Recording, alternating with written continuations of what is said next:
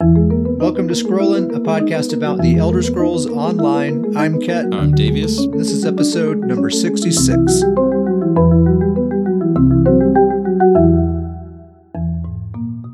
Today on the Scrollin' Podcast, we have a special guest. This is someone we have uh, mentioned uh, a handful of times in recent episodes. Uh, if you've done any Battlegrounds on PCNA, then you've most likely seen this person's name on your death recap a few dozen times. Uh, he's the reason Stam Crows are OP. He's our good friend, the one and only Uncle Sam. Sam, how's it going, dude? It is fantastic. Thanks for uh, having me on. Awesome. Great to have you here. I've been uh, I've been thinking about having you on for a while now, and uh, we were just kind of in Discord. I think we were just hanging out in Discord for the first time not too long ago, and I was like, it just kind of occurred to me, like, hey, you know what? I'm just going to ask Sam to come on. We're about to do the BG report. Sam's a BG enthusiast like us, so it's perfect. It's a perfect fit. Perfect. It was really just timed be- be- behind a good BG. Ket wasn't mad at you after one of the BGs, and so You got he's mad like, you know what, after that one went pretty well. I'm gonna ask him to come on. We actually ended up on the same team, and Sam carried me to victory. So I was like, you know, we can be friends now. Okay. Uh, Sam, I just want to ask you a, a couple of questions here, just so listeners have an idea of who we're dealing with here. Certainly. Um, so, how long have you been playing ESO? This will be, I'm probably just shy of two years playing ESO. Okay, so you started like what? What kind of expansion was that around two years oh, ago? Oh goodness. Um, Was it that's right when the dragons came Year out. of so that Dragons. must be elsewhere? elsewhere. yeah. Elsewhere. okay, cool, cool. Sam, So you were PV here- big PVE guy. Yeah. I kind of started that way. That's that's how I first wanted my experience to go playing ESO, and then uh, uh, I just found my way to PvP, and I can't stop. It's just an addiction. Yeah, I think that's similar story for B and Davis. This was straight up just a RPG for the longest time. Yeah. I wanted to play a little like Skyrim, and then you know things happen. My my favorite story to tell about Ket is his first character that he got all way all the way to max level, and he never bought a mount. Oh wow! I traveled the whole map he on ran foot. it all. oh wow! Me and old Catface Johnson, Old my Catface Khajiit Johnson. Stamblade. He was showing me how to play, and I think I hit level ten. I was like, "Oh, cool, we can get a mount." And he was like, "Oh, that's interesting." I should get a mount. I, wish, I I, was should already get like- one of those. well beyond CP 160. uh, anyway, yeah, that's cool. So elsewhere, so you started like right around the the dizzy spam meta and uh, the dot meta and all that when all that stuff was going on, right? Wasn't that around that time? Um, yes, perhaps. I don't think I got into PvP until quite a bit later, though. So Oh, okay. I was just past the dot meta. I got into PvP right around the. Uh, I think I like hearing people coin the uh, Procopolis. Procopolis. yeah, Anywho, Procalypse. Where, uh, yeah, Procalypse, where procs did not scale off of your weapon damage, so everybody was making these tanks with three proc sets, so you couldn't hurt them, but they would nuke you, and you didn't know what happened, and I was very confused. yeah, 25% Malacath as well, Yep. right? Yep, Yeah. twenty five percent Malacath. Those yeah. were dark times. dark times. Dark times. I remember seeing a, a 9k Crimson and not understanding Oh, what Crimson was or how he just healed the full, and I was very bewildered on how PvP worked. Man, I'm not gonna lie, I've kind there. of forgotten about that set, but boy, that set was Yeah. miserable. yeah, it was. Man, what a time to get into PvP. So that's like probably the most volatile the envir- environment has ever been. You were forged in steel, Sam. No wonder you're, Yeah. you're as good as you are. Thank you, thank you. Uh, so, who's your main, and do you have any alts? Yes, my main is a Stam Crow. I guess my two alts would be my Magsork and my Stamblade. Sweet, sweet. Yes, the my main that I would consider that uh Stam Crow is was not the first character I made. He was actually the third character I made, and that's all my characters. I only have three. I don't have a ton of time because I work a lot, and then whenever I'm not working, I'd love to just get in a BG, not start a new character and level to fifty. So Yeah, three for me. that sounds that's more reasonable than thirteen. yeah. I can't. I can't even imagine. Get it together, 13. Ket. Thirteen. Like doing my three daily random normals, it just feels like a tedious task at night. Yeah, the the key is to neglect most of them most of the time. And Just have like three or four that you actually log in with. Gotcha. That's the secret. That's the secret. So you already kind of covered it. I had a, a, the last question here is just what what do you mostly do, or what sorts of things do you do in ESO? Um, currently it is just PvPing, and I would normally say PvPing is my favorite thing to do, but honestly, it's theory crafting. I think I like coming up with builds far more than I even enjoy playing them, and I Oh, enjoy yeah. playing them. But uh, I love making something different than anybody else has. I I, I really just don't like the meta. I so I just um try to be different. I want like when someone to die when they die, they have no understanding of like the build I'm running at all. Like it's completely unique to them and uh, they're like, "Hey, that's cool" or something. That's kind of what I go for. I, I don't do any PVE. I don't do any questing. Really, nothing. Oh, the only the reason I do dungeons is for transmutes since they locked them all. Yeah. Just wacky dungeons. BG builds, man after my own Yeah, heart I right love there. wacky BG builds. That's my favorite. Yeah, yeah, we've we've mentioned a few of your builds here on the show. Always, uh, always pretty thank creative you. with your uh, with your build ideas, and uh, not just creative, but also very effective. I feel like you don't, you're not sacrificing the effectiveness with the creativity there with your with your builds. No, definitely not. No, definitely not. that, That's uh, the reason I can't have thirteen characters. Test builds all day. You have that. Um, what it's a Stamsork with the fire staff, right? That you have like a basically a one shot light attack build. Yes, and I must say, I cannot take full credit for this build. There is a guy who I don't know if I should name on a podcast who ran a similar build, and I probably ripped 50% of the build from him and then made it my own. Um, but yes, it's a Stam Sork who uh, runs a fire, s- an Inferno staff, and he runs Crystal and Crushing Weapon as his uh, uh, combo. That's cool. That's cool. So you charge them up both. One single light attack delivers them both. Yeah. That's neat. Yep, and so he's just max damage to to the nine. Um, he's got one damage increaser set, one proc set, and uh, when you hit somebody with the with the uh, overload, the crystal weapon, and the crushing weapon, all in the same tick, um, if they don't have more than twenty five k health, they pretty much explode one shot. Yeah, Good, you've one shot me a couple of times. The only one, the only time that I am successful against that build of yours is if I'm on a full on roly poly and I'm just spamming dodge the whole Yeah. BG. That is his weakness, since he's so single target. Any roll, and I just can't hit you. Yeah. You can just roll forever, and But- I'll never touch you. Otherwise, man, I've, it's definitely happened where it's like I'm I'm I have most of my health bar and suddenly I don't. Uh, yeah, yeah. He, he's a he's a surprise kind of build. Like when you hit someone and they they give you that look where you can kind of see them in game freak out. Like I don't know what's happening, and then yeah, because usually a Sork gets telegraphed. You get that curse on Yeah. you. You get the Mage's Wrath, so you you kind of can Yep. get ready. But this is just comes out of nowhere, one single shot that just takes you out. It's crazy. That makes me wonder if that new mythic item that uh, buffs your light attack damage a lot would would also be like one more level to Oh. that.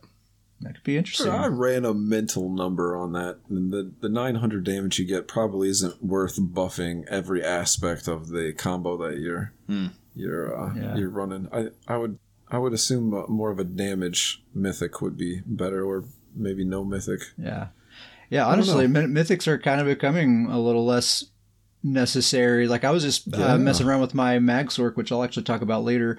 Uh, but I really came to the conclusion that I think it's best with to not put any mythics on that character. Like it's, I'm better off without them. Now that these monster sets can crit, they can uh they can really make some magic happen. Yeah. You don't need a mythic.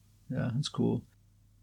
Well, let's get into the meat of the matter. So, um, this this episode, the special episode, we are doing uh, something that we've done uh, a few times before, something that we call the BG report. Uh, so, every so often, whenever the meta shifts uh, significantly enough that we kind of want to reassess things and see what what's our take on battlegrounds, how are the the different classes stacking up against each other, and what are some just general observations we're making about battlegrounds. Uh, I think this patch is a is a very good time to to take a look at things and, and break it all down like that, uh, and that's why we wanted to have Sam here. Uh, Sam's just like us. Basically, the only thing we do is battlegrounds. Um, so, uh, perfect person to have on to to figure all this stuff out. Uh, I want to make a quick disclaimer. Um, there is no official battlegrounds council or anything like that, right? This is this isn't the official word. This is just you know we're just friends talking about the Elder Scrolls Online, and this is just how we see things. So Speak for your This is the gospel. That's not true. Speak for yourself, kid.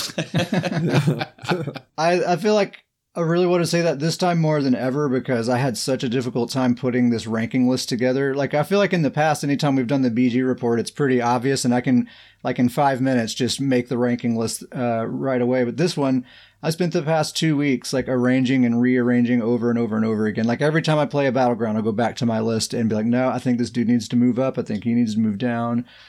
Um, so it was, it was a difficult process compared to, to other times we've done the BG report. Wouldn't you say, Davius? Yes, I would definitely. I and I, I think it's a good thing though. We'll we'll get more into it, but I do think it is a very good thing because they're you know it wasn't the difficulty in it was that they're all so close. I felt like. Yeah, well, let's just go ahead and get into it. I, I agree with you. I think that is a very good thing. A very, it's a strong indicator that I think the meta is pretty healthy right now. There's a lot of variety, a lot of different specs that are capable of getting good results yep. right now. Like we were just talking about Sam with all these kind of wacky builds, but it's it's not just for funsies. There actually there are advantages to playing those builds, and you you can actually get excellent results with you know really creative stuff. So, just in general, talking about combat balance, uh, we were talking about in the last episode a little bit how, really, in general, we're feeling like combat balance feels pretty good, uh, way better than the last patch, certainly. Maybe, in my opinion, maybe the better, the best that it's ever been in battlegrounds. I'm, I'm really feeling really, really good about things. How, what do you think, Sam? Do you think, as, as long as you've been playing, do you think this is the best the meta's ever been? I'm gonna have to decline that one. Okay. The patch right before Dark Convergence. Give me a hint here. I can't remember the name. Oh, uh, Blackwood. Yeah, chapter this I, year. Yeah, I loved the higher damage meta. I thought that was the uh, the best time for PvP. Um, I could I do see what you're saying. Like there was some um, proc stacking stam sorks that would go run around and ruin things. But um, other than that, I found that to be the most enjoyably like balance enjoyable uh, patch but this one is a very close second to me. I actually 100% uh, agree with you that as far as combat balance goes, that patch maybe was a bit superior to this one, except we couldn't select deathmatch as our game mode. And I think that that's what's kind of yeah. that's what's weighing I, me to this side now. I was not thinking that. You're absolutely correct. Yeah, that's yeah. actually what I I even made a note that it's the combat balance is the best it's been since the Blackwood patch. Um, mm-hmm. So they're definitely those two definitely stand out uh, as the best for a while there. We had a little weird yeah, hiccup in between, but we're back. We're back to good. yeah. Oh man, what a what, what a, a time in between though. what a hiccup. what a hiccup. Grizzly Khan, welcome to the chat, dude. Thanks for joining us. Shout out Grizzly Khan. You got to give that man a shout out. You know what happened last time? He didn't get his, his shout out. He just, oof. Oh, he threw a tantrum. it was it was ugly. You want to see Grizzly when he doesn't get his shout out.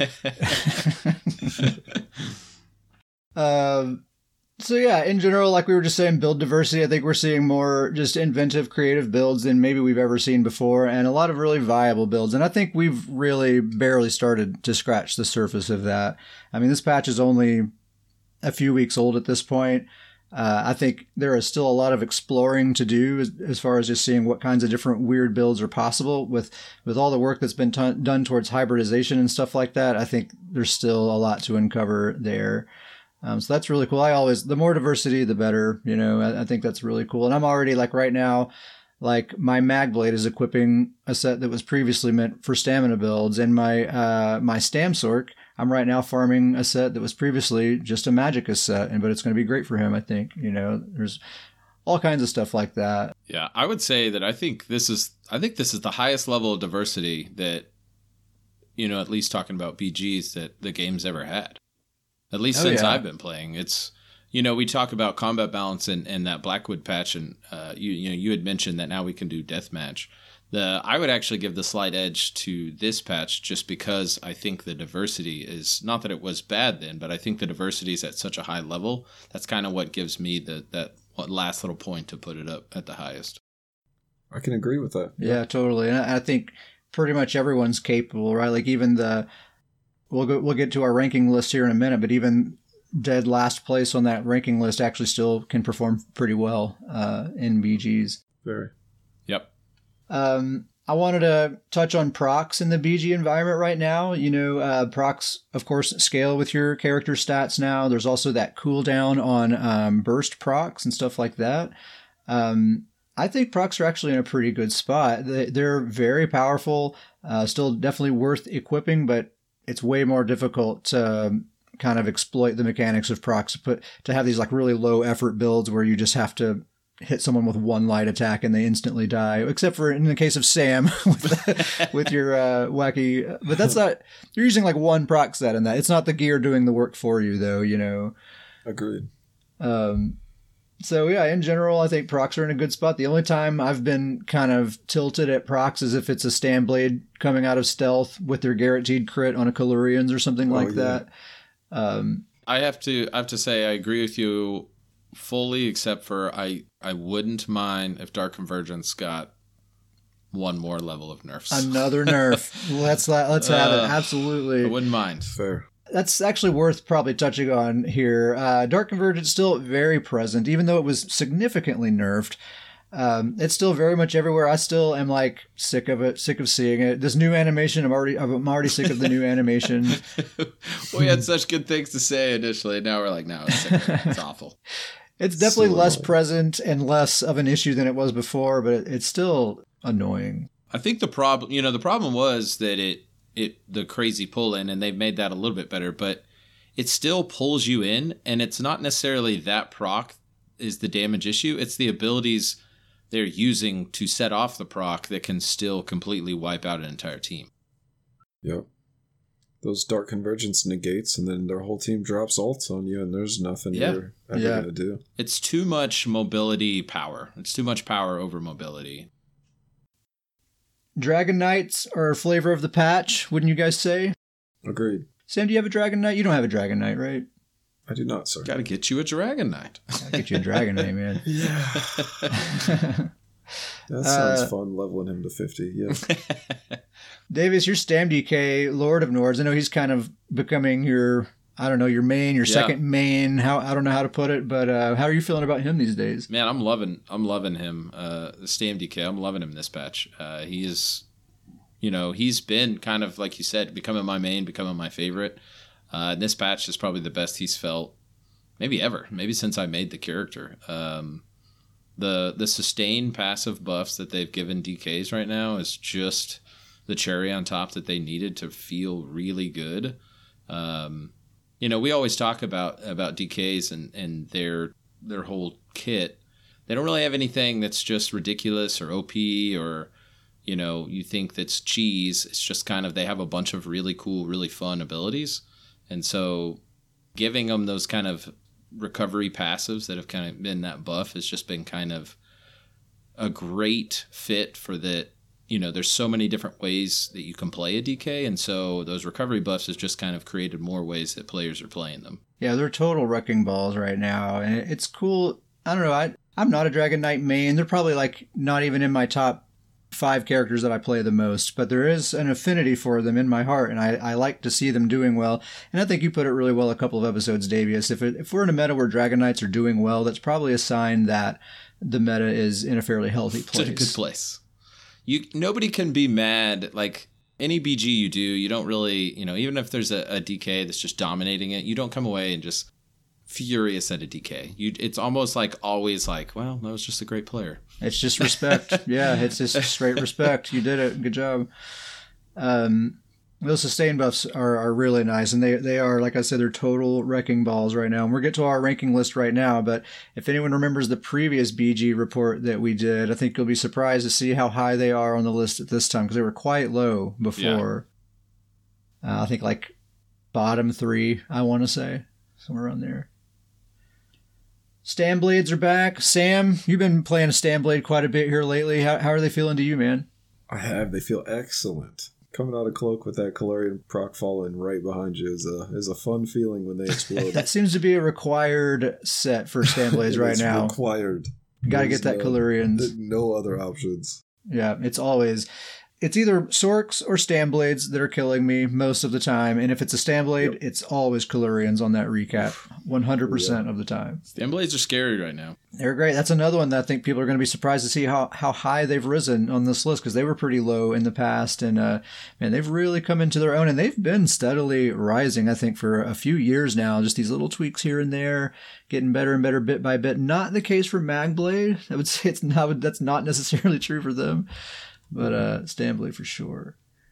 Fun little uh, piece of info about the uh, the Caluurion's, where I think they were thinking giving uh, the delayed burst proc sets the okay and go ahead to, to combo.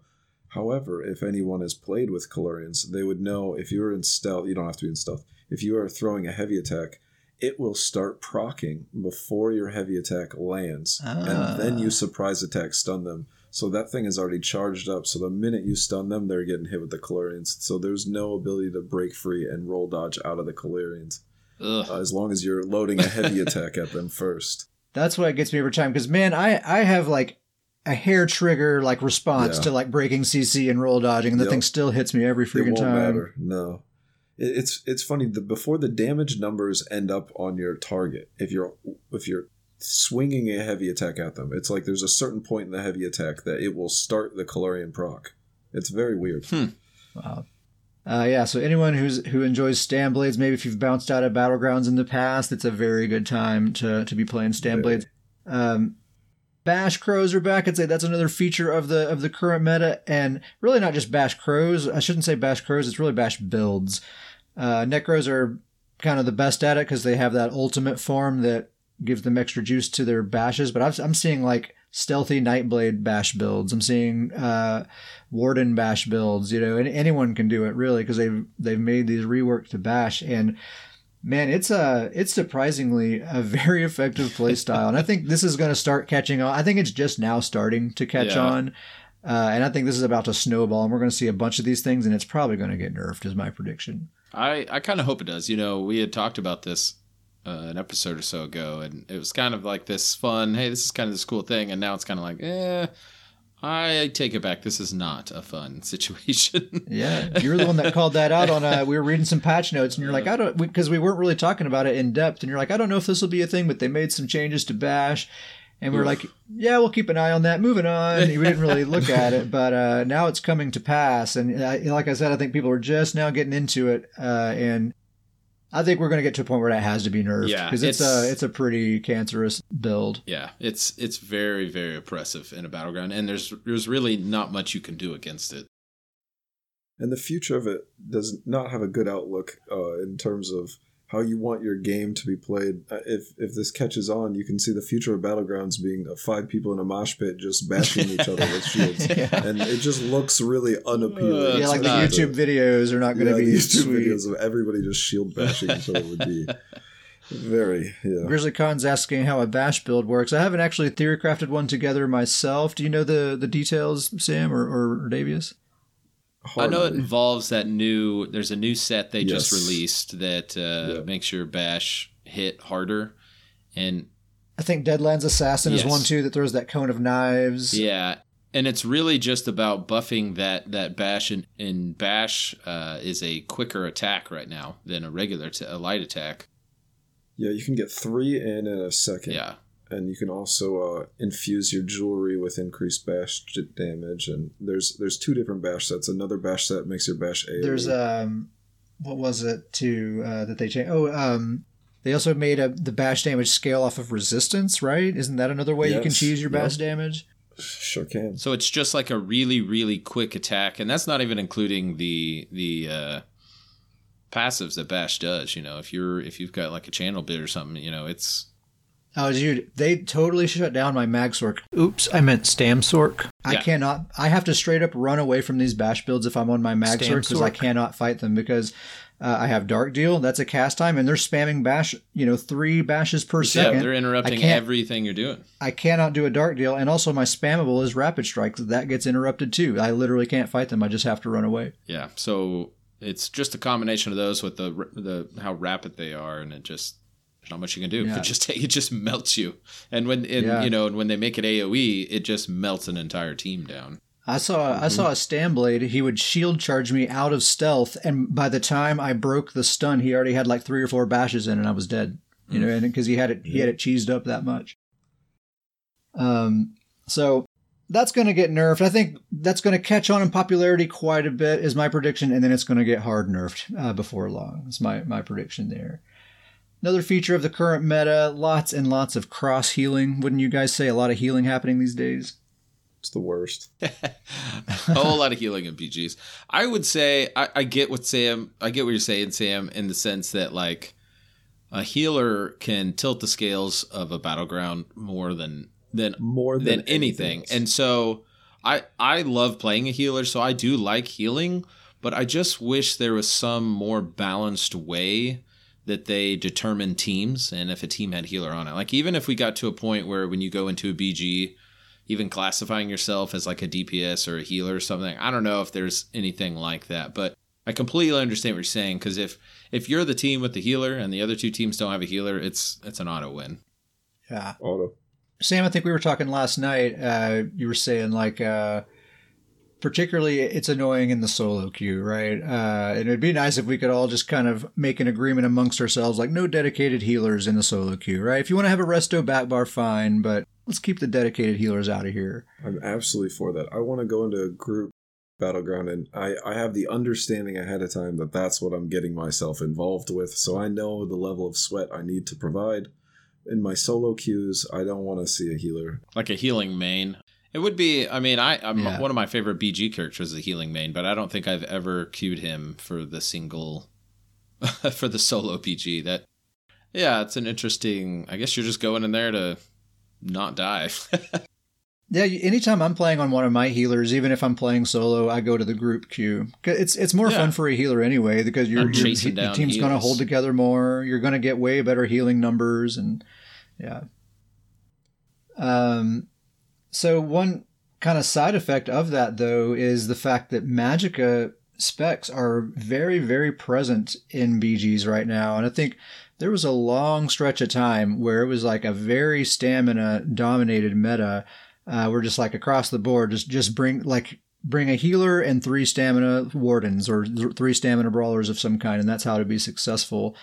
Um, but now that this like kind of back bar cross healing things going on. Even, you know, there's lots of matches where there is no dedicated healer, but all four people on the team are just kind of supporting each other and also playing offensively. Uh, that's become a very, very common thing. Um, and it is annoying. It is frustrating at times because it's just hard to freaking kill anybody. But I, th- I think it is a neat side effect of that is that Magicka specs are much more, much better represented now than they have been in the past. And there's a very good reason to play magica uh, versus Stamina, even if you're not straight yeah. healing. So that's kind of cool. Definitely. Yeah, Magicka's been kind of on the rise for a while now. And now I think that we're, we're at that spot where magica is in the better spot. You know, we'll talk about it in a minute, but three out of our top four uh, classes are, are Magicka and I think that says a yeah. strong statement for for where Magicka is right now. Definitely.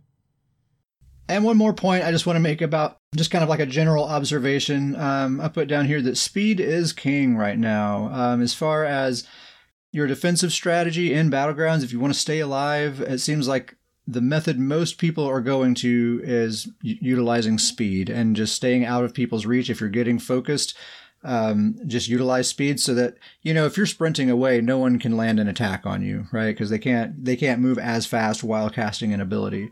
Um, so that seems to be what everyone's crutching on. I'm not seeing a ton of like super tanky people other than just you know they're getting a lot of heals and they're they're healing up that way, but. I'm able to burst people down most of the time as long as they're not getting too many heals. Um, but the problem I'm having is just keeping up with people that are just yep. way too fast uh, when I'm trying to attack them. And that's my characters are all really fast too. You know, like I, I have speed capped characters all around.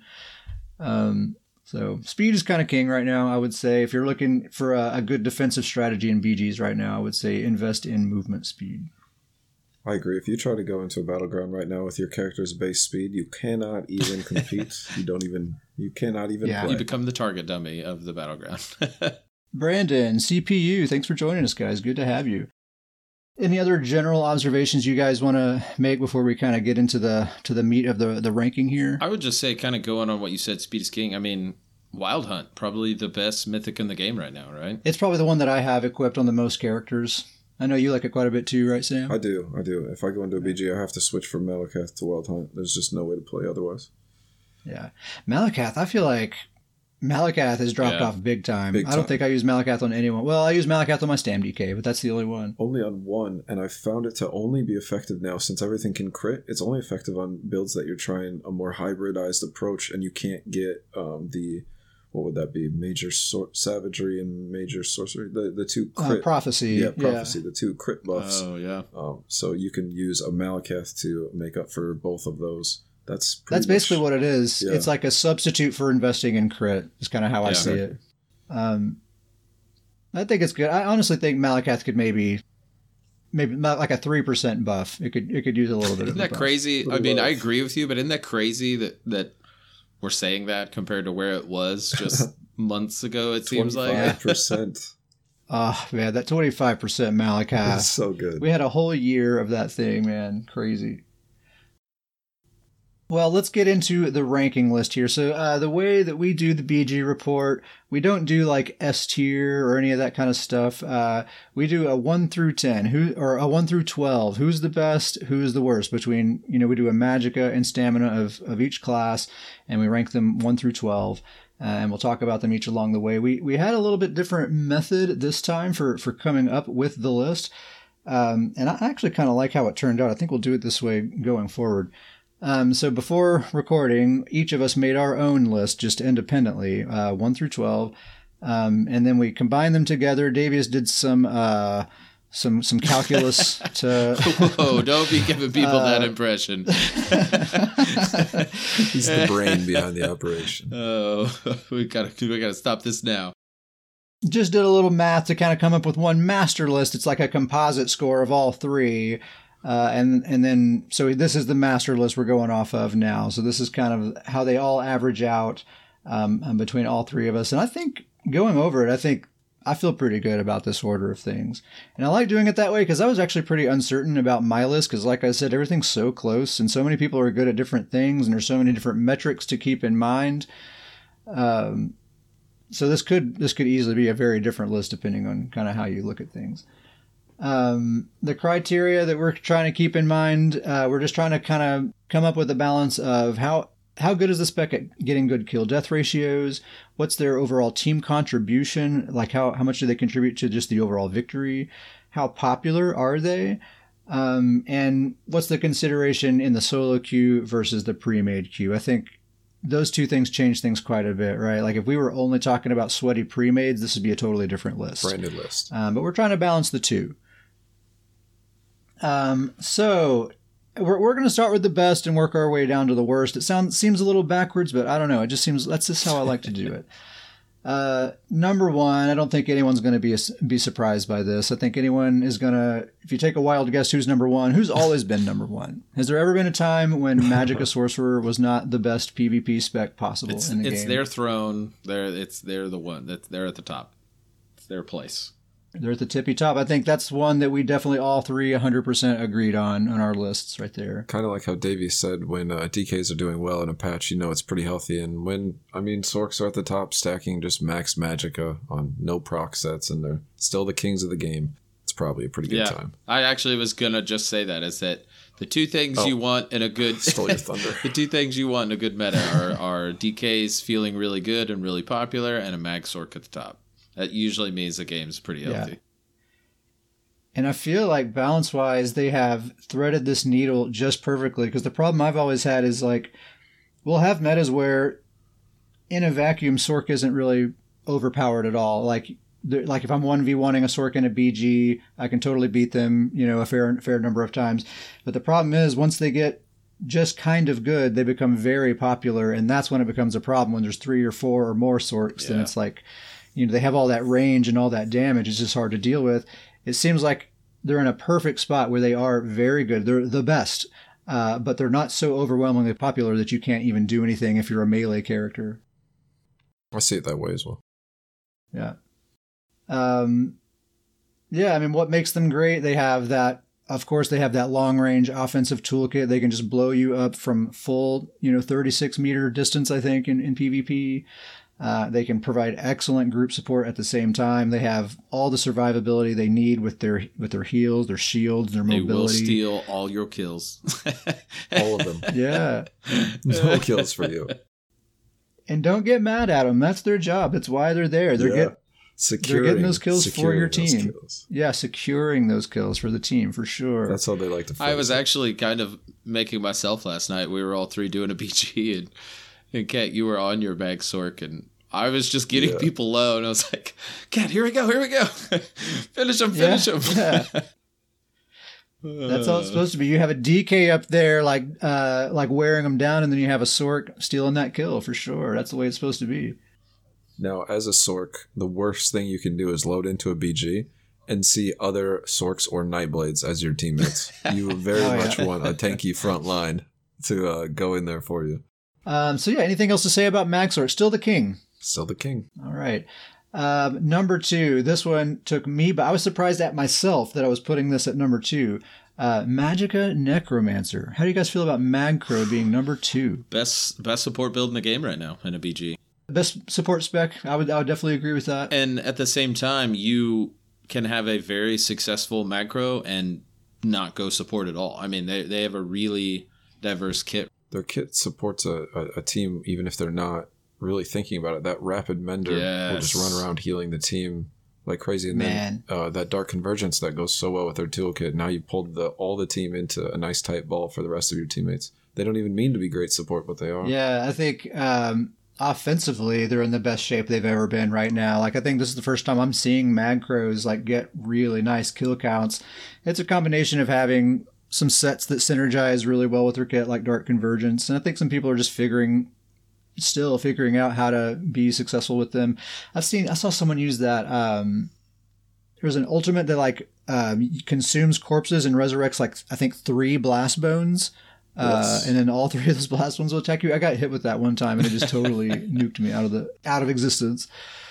Um, but yeah, I think number one in support, plus the fact that they've come such a long way offensively, and they have such great bombing capabilities, yeah. and Dark Convergence is a big reason for that. Yeah, the the the ultimate and uh, the graveyard and Dark Convergence probably one of the best combos in the game right now.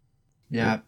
Um, but also, you know, that's they're not just a one trick pony though. Like you can do that. You can do the a Harmony Graveyard setup. You can make a heavy attack mm-hmm. build. Like all of all of those are working well, and all three of those you still have all that support capability as well. Like uh, amazing CC, probably the best possible CC of yeah. any class.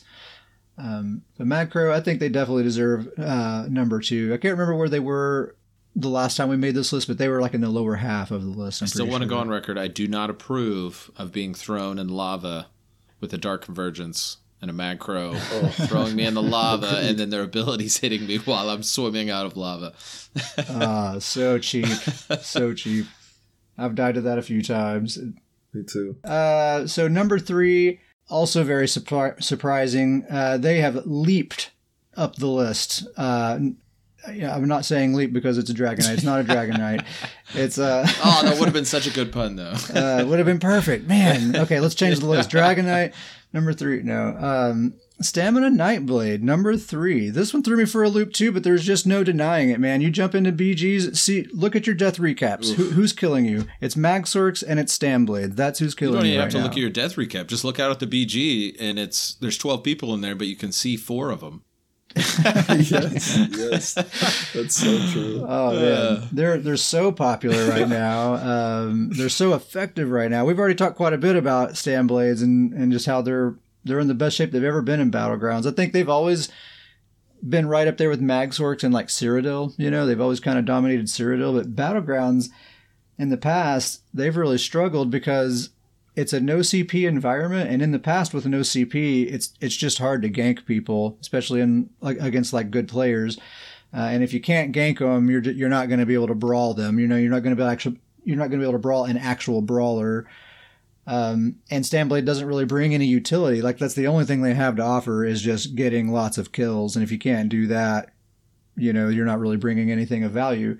Now they are bringing that. They are getting those kills, and they're they're able to actually gank uh, successfully because of the Flames of Ambition. All the stat increases, I think, is a big uh, factor there.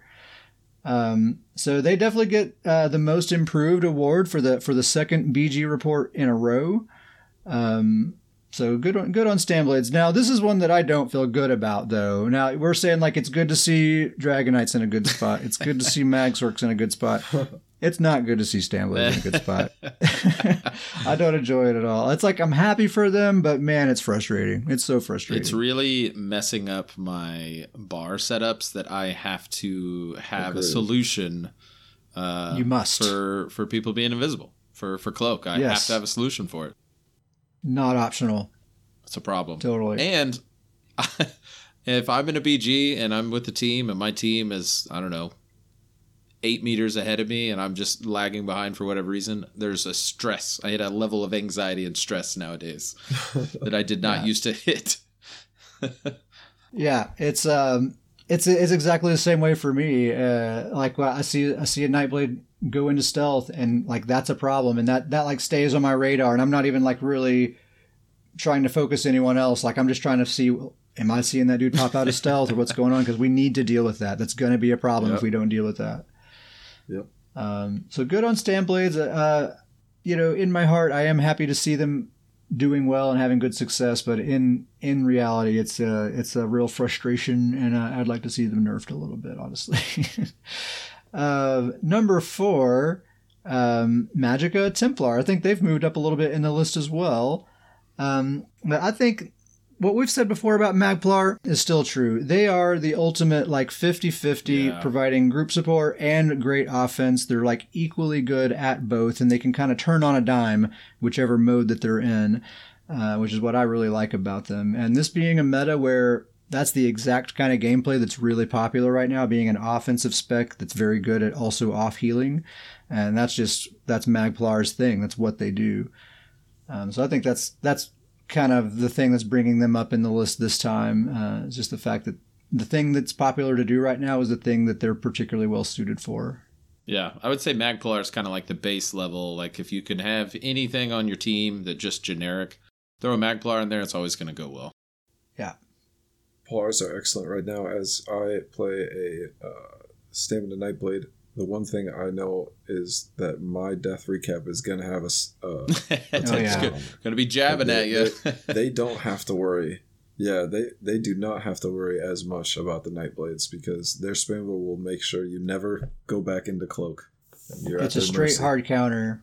It's kind of crazy. I've been playing my my DPS Magplar. I, I have a weird Magplar that only heals, but I've been playing my damage Magplar, and it's I'm kind of learning like really what you do is just focus, heals, and support, and just throw out jabs while you're doing it.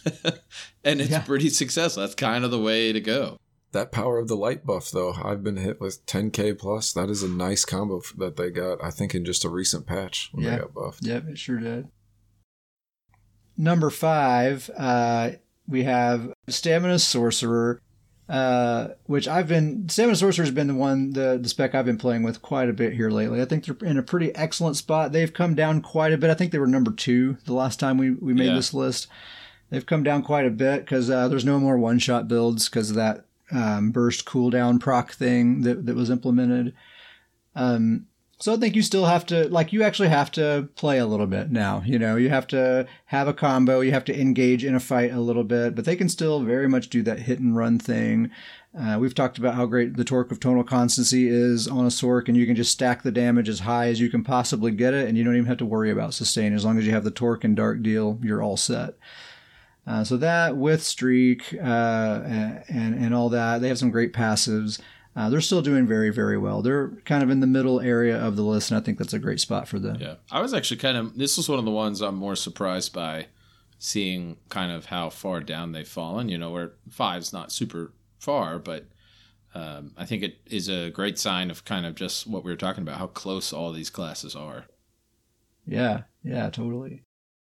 I have him, uh, the uh, Stam Sorc, actually one lower on my list. I've just from my observation, no real hard facts here, but I've just never found them as like a real threat in this current patch. Like of all the people on the field that you need to take note of, the Stam Sorc is never one like really on my radar. It's always it's always someone else, like a Sorc in the background pelting me with frags or something. I kind of agree with you there, just because I think really it is mostly Mag Sorcs and Stamblades that are getting the bulk of the kills these days. I think. Um, but mm-hmm. I feel like I'm having very good success on my mag or my Stam Sorc, so maybe I'm a little bit biased in, in that regard. I think it's maybe just a popularity thing. You know, I think you're not seeing a lot of um, really strong Stam Sorcs because we just came out of a, a, meta where Stam Sorcs were really very very popular, and now there's kind of other specs yeah. that are maybe pulling the good players away from Stam Sorc right now. Might be might be a factor there. I don't know. But if we're just kind of one off on the list, that's still we're still in the ballpark. Definitely. Um, number six probably does get the most improved award. I don't know if uh, if Stam DK or Stam Blade has moved up further uh, this go around, but uh, Stam DK was at near the bottom of the list before, and now they're smack dab in the middle, number six. Um, if we were just making a list of brawlers only, they'd be number one, best brawler, yeah. Stam DK. And we all pretty much unanimously agree on that, right? Yeah, for sure. I can agree with that. Yes, definitely. And the fact that the fact that they are are the highest brawler over a stamina warden is uh, pretty wild to think about. Yeah, absolutely. Um, if you just kind of think about the toolkits that they have, it seems like on paper Stamden would maybe come out ahead. And my initial version of this list, Stamden actually was on uh, above uh, StamDK, but I've just been doing BG after BG for the last couple of weeks, and it's just kind of undeniable after a while, you just you're just seeing a ton of super strong wrecking ball stam DKs out there.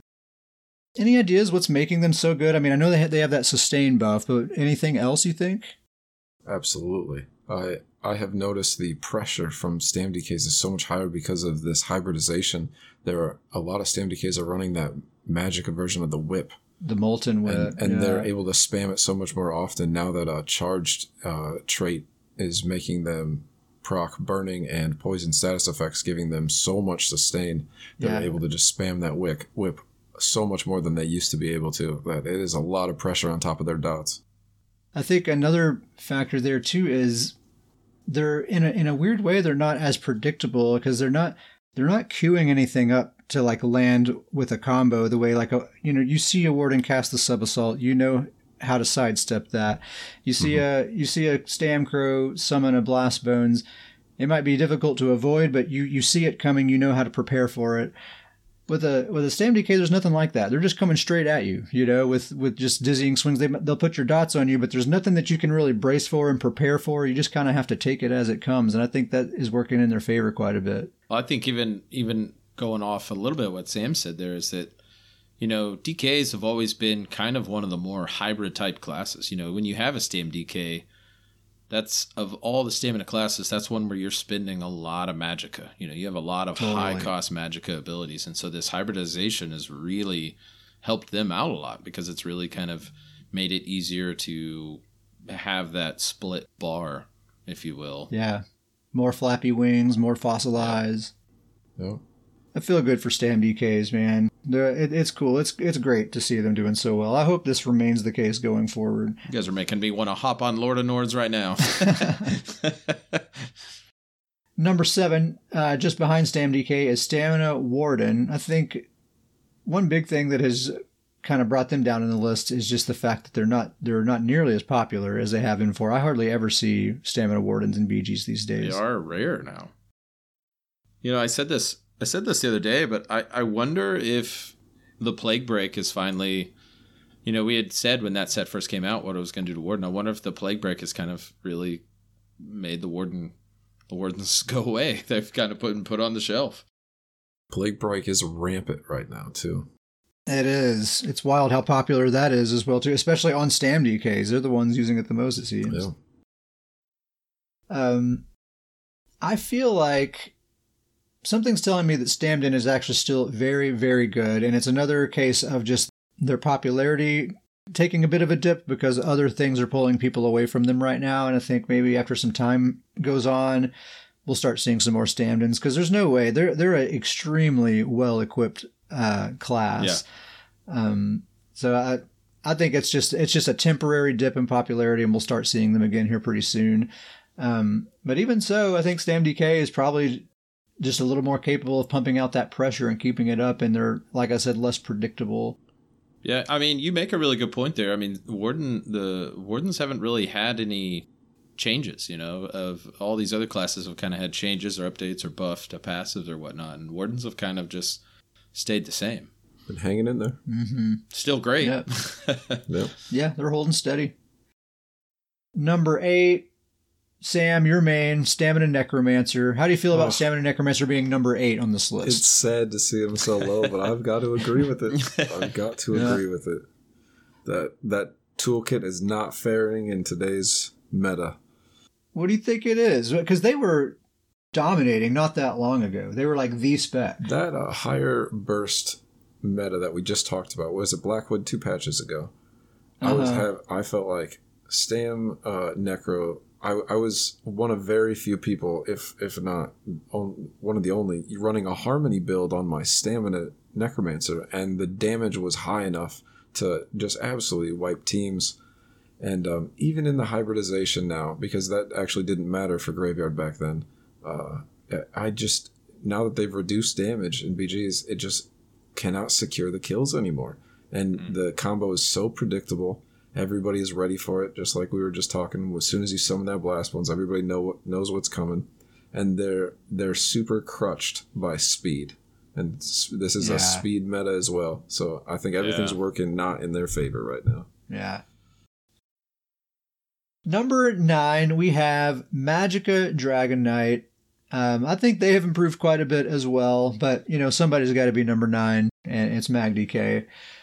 Um, they they've come a long way. Of course, the the sustain buffs uh, that we talked about with Stam DK apply to them as well. I think they have a lot more bite than they've ever had before. They're a lot more fun to play than they than they have been before because you're not fighting for resources. You actually feel like you can just get in there and stay in the fight the way everybody else can, you know, and you're not having to just like stop and do heavy attacks constantly just just to stay in there and just to be able to do enough damage.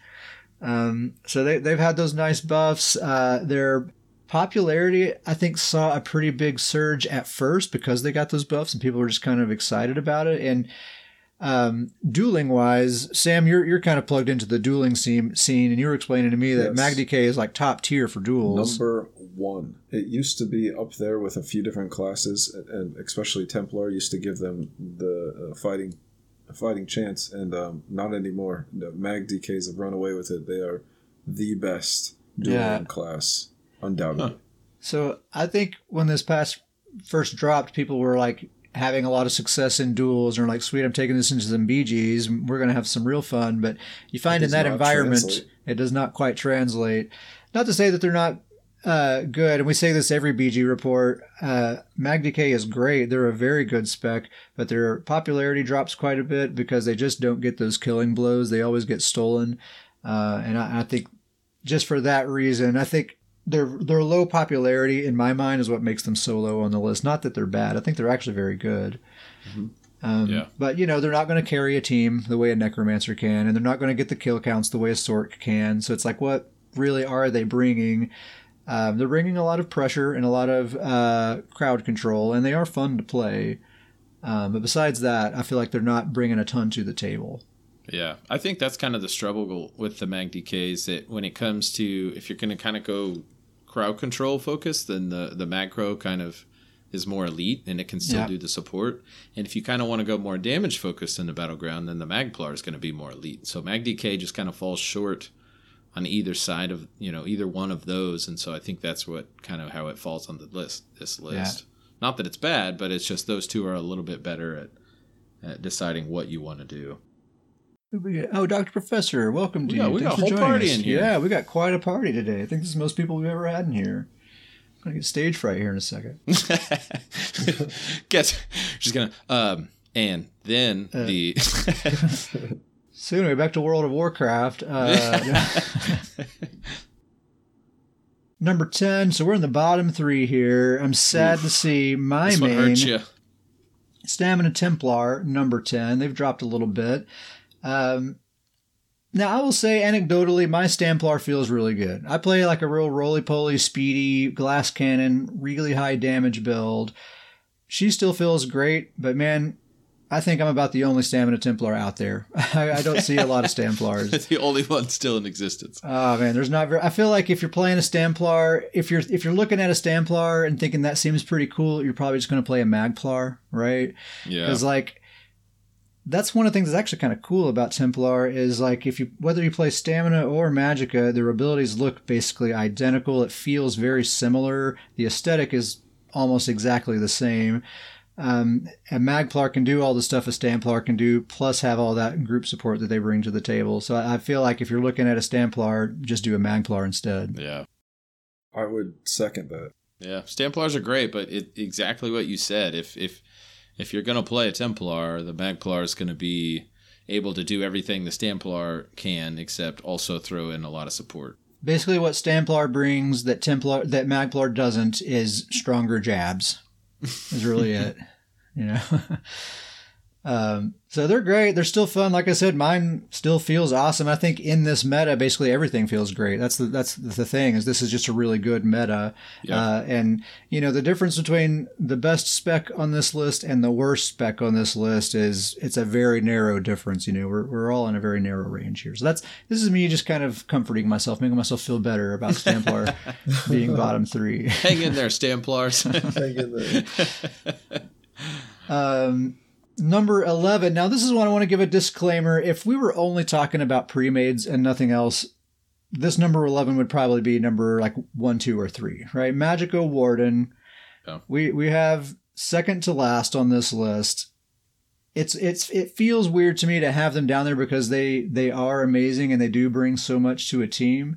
Um, but when you you factor in everything else, like I feel like Necromancer has them beat just a little bit in terms of support, all things considered. If you're talking about like group queue and solo queue and everything else, I think uh, Necromancer's bringing just a little bit more to the table. Um, their offense, I think Magdan's offense is the main thing that they're lacking. Uh, I do I do not see Magic Wardens getting kills, even ones that are primarily offensively focused. You know, they're they're not getting very many kills at all. It's it's highly telegraphed, highly predictable the way a, a Stamden is, but it doesn't hit nearly as hard. I feel like the the Magica Wardens require they're more dependent on a team than maybe uh, any other class. Like they yeah. need they need that team with them.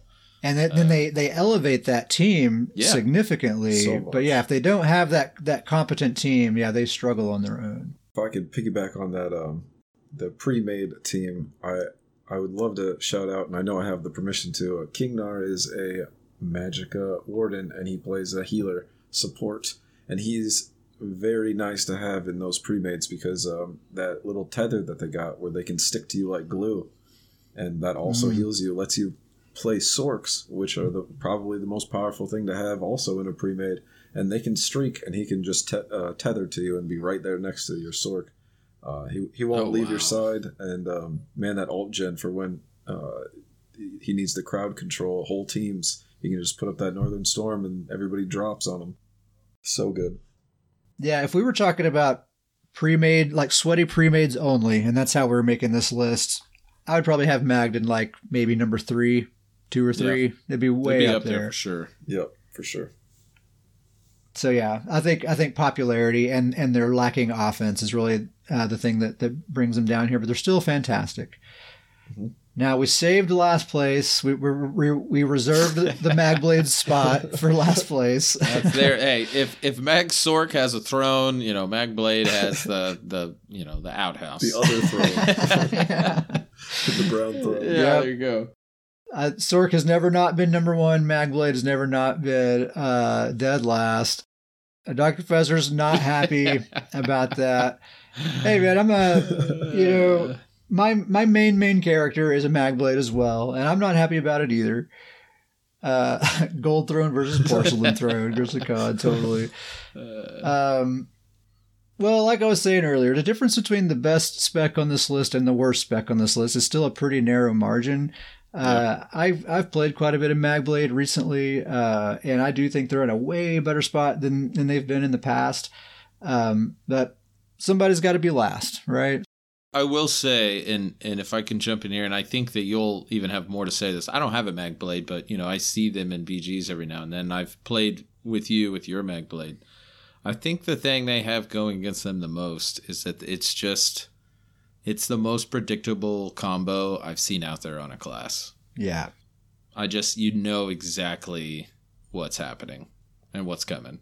Yeah. They have a they have a hard time getting kills, even though they have a, a, a full long range offense just like Sorks, and they even have a really strong long range execute. But even so, you don't see them getting tons of kill counts. You would you would think they would, but yeah, like you said, that combo is very highly telegraphed. And unlike Stamblade, Stamblade's playing in melee range, uh, and a lot of their attacks don't really have uh, a very long travel time, but Magblade's attacks do have a long travel time, so everything gets dodged all the time. Um, and if you're up against a halfway decent player, probably one combo is not going to kill them, you know. And if you don't take them out in that one instant, it's going to be several seconds before you even can try again because you have to build up your your bow proc, you have to build up your ultimate, right. you know, and then they've they've fully recovered by then, and now they're ready for you. Um, so it's just not going to happen. They have no sustained pressure or very little yeah. sustained pressure. So yeah. if their combo doesn't get you, they're going to give up and switch targets, and that's that's not a good place to be in. Yeah, exactly. They they don't have anything special group support wise that we can't get in abundance from somebody else, you know. Um, so I feel like, just personally, like uh, thinking selfishly, I'm able to have a lot more fun on my Magblade in battlegrounds than I have ever had before. I'm actually I can have some some, some success. I get you know positive kill death ratios and, and all of that, but it's I think the success is all just kind of based on my own metrics in my head, you know, and I know really I'd be getting better results with just about anything else pretty much. Uh, with that being said, I just I do want to re- reiterate that Magblade is in the best shape for battlegrounds that I think they've maybe ever been in. Um, but like I said, somebody's got to be last, and it, and it is still Magblade. um, so there you have it. Just uh, one one more quick uh, rundown. That is Magsork, Magcro, Stamblade, Magplar, Stamsork, Stamdk, Stamina Warden, Stamcro, uh, MagDK, Stamplar, Magden, and Magblade, dead, dead last. Couple of honorable mentions here. Uh, werewolf, technically not a class, but it's like a subclass. So we'll kind of hypothetically, if if we were to put them in this list somewhere, uh, where do you think they'd be? D- Davius, where do you think a werewolf would be? Uh, I would actually slot werewolf in right at three, and right above Stamblade. I think I've seen a lot of werewolves and BGs, and they are a force to be reckoned with. Um, I've even started playing with my werewolf build a little bit here more lately, and I'm nowhere near some of the werewolves we see in the MMR we're in, but uh, I'm kind of getting more of the hang of it, and it's they feel really good right now. Oh yeah, I mean I've seen some some vicious werewolves. I think I'd be right there with you. I'd probably put them in Stamblade's spot at number three, bump Stamblade and everyone else down one if if werewolves was its own class. Sam, what do you think? I don't know. I'd put uh, Werewolf still down at six, probably midway through the heap. Um, okay. I have not, and I haven't played a werewolf, so I don't know enough. But just in my groups, I, I feel like I either find a tanky werewolf or a high damage werewolf. But I have found that the high damage werewolves are still killable. So I I don't know. I either don't have to worry about them or they're easier to kill. Some of those really high MMR uh, werewolves have somehow figured out some magic to make both somewhat viable. But um, in general, I find them middle of the heap. Yeah. Yeah, that's cool. Yeah, I mean it's all anecdotal, and our experiences yeah. certainly, you know, aren't going to be exactly the same. But either way, somewhere between three and six, still pretty decent spot to be for a werewolf. Yeah, definitely. A lot better than they've been for sure. Oh yeah, certainly. Um, Vampire's a little different. They're really not like a subclass. It's just kind of a separate set of skills that you add. You're still very much are your class if you're a vampire. So we don't have to imagine putting them in a spot, but just in general, it seems like there are a lot of vampires out there. I would love to throw in on the vampire topic.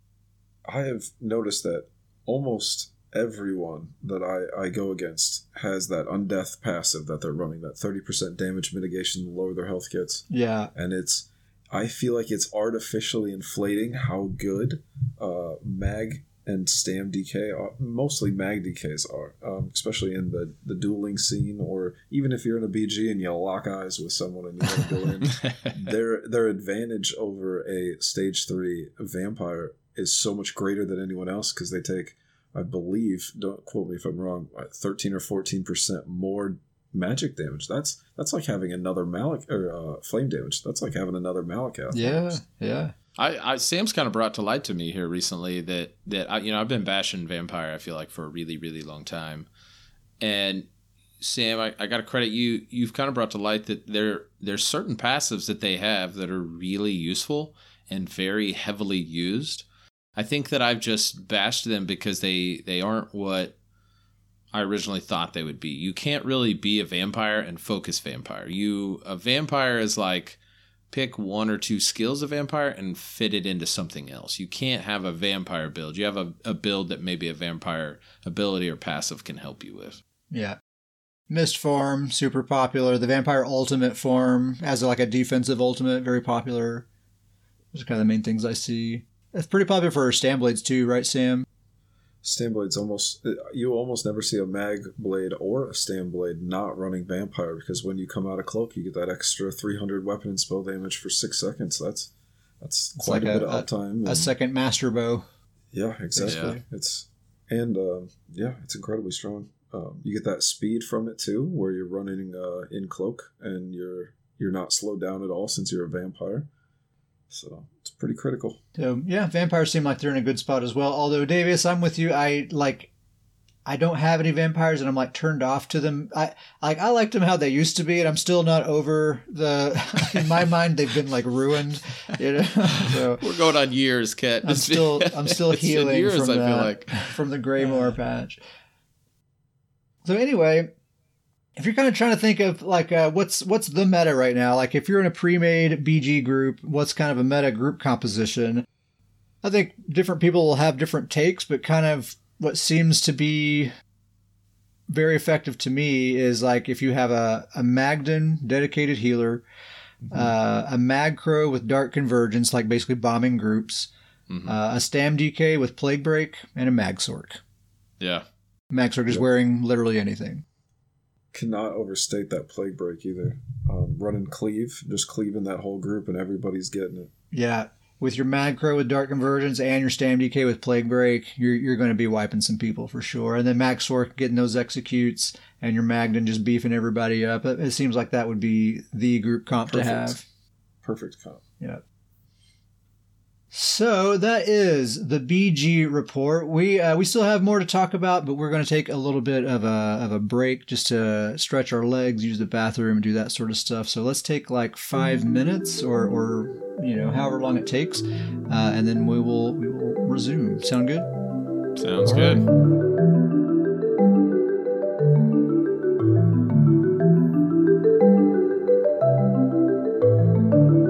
I've been doing a lot of, you guessed it, battlegrounds. Uh, so uh, I have a couple of builds that, uh, that I just want to talk about how they've been going.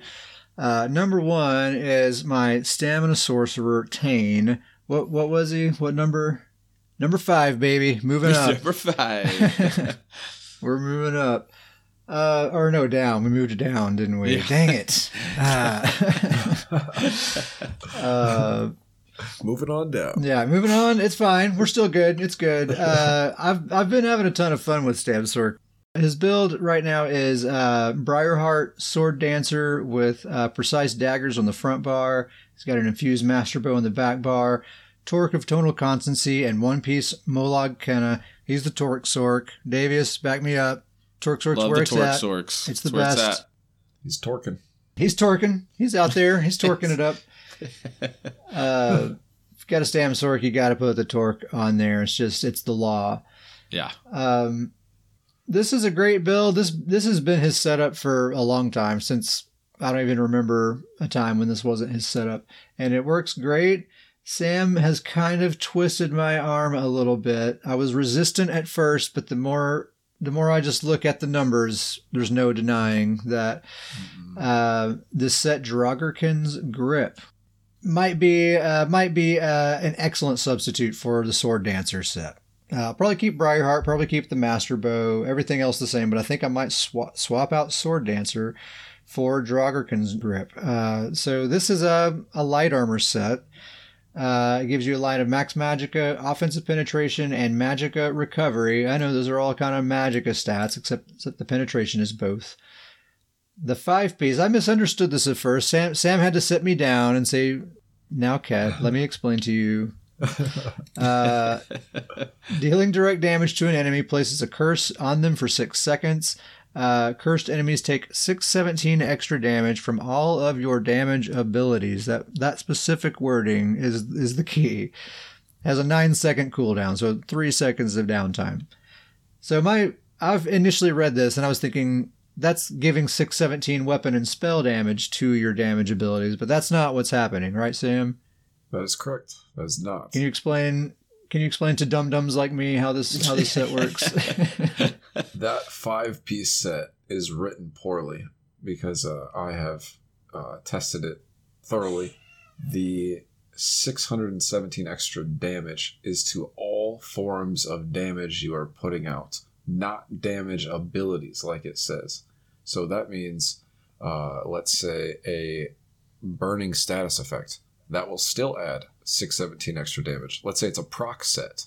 That proc set every time it ticks is adding another 617 extra damage. Every instance of damage you do will have 617 extra damage applied to it. Yeah. Not weapon or spell damage, just numbers to the uh, tick. It's adding 617 hit points to the tooltips yes. of those yeah. abilities. I think is rather than adding a stat to your stat sheet.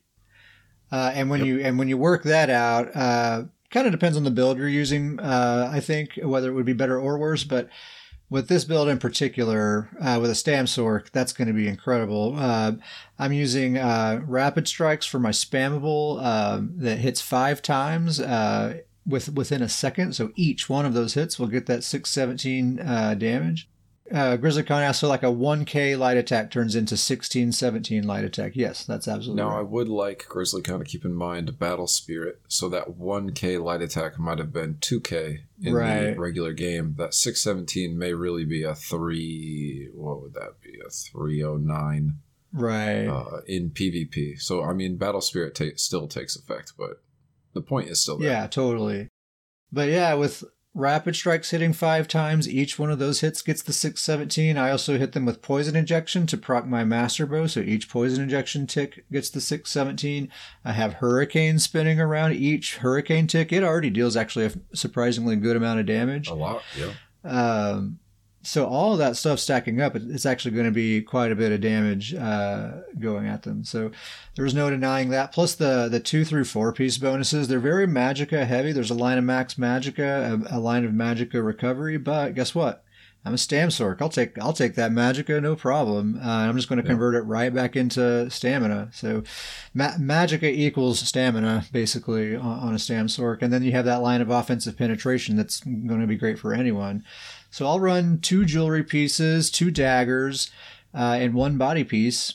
Uh, I'll even be benefiting from the light body piece because of how passes have been reworked recently. So that's just going to be a straight, uh, great move. I think that's just going to be more damage. It's probably even going to, like, the build will feel more comfortable because I'll have that bigger Magicka pool and just more Magicka coming in to, to, to shriek more, to dark deal more, all that kind of stuff.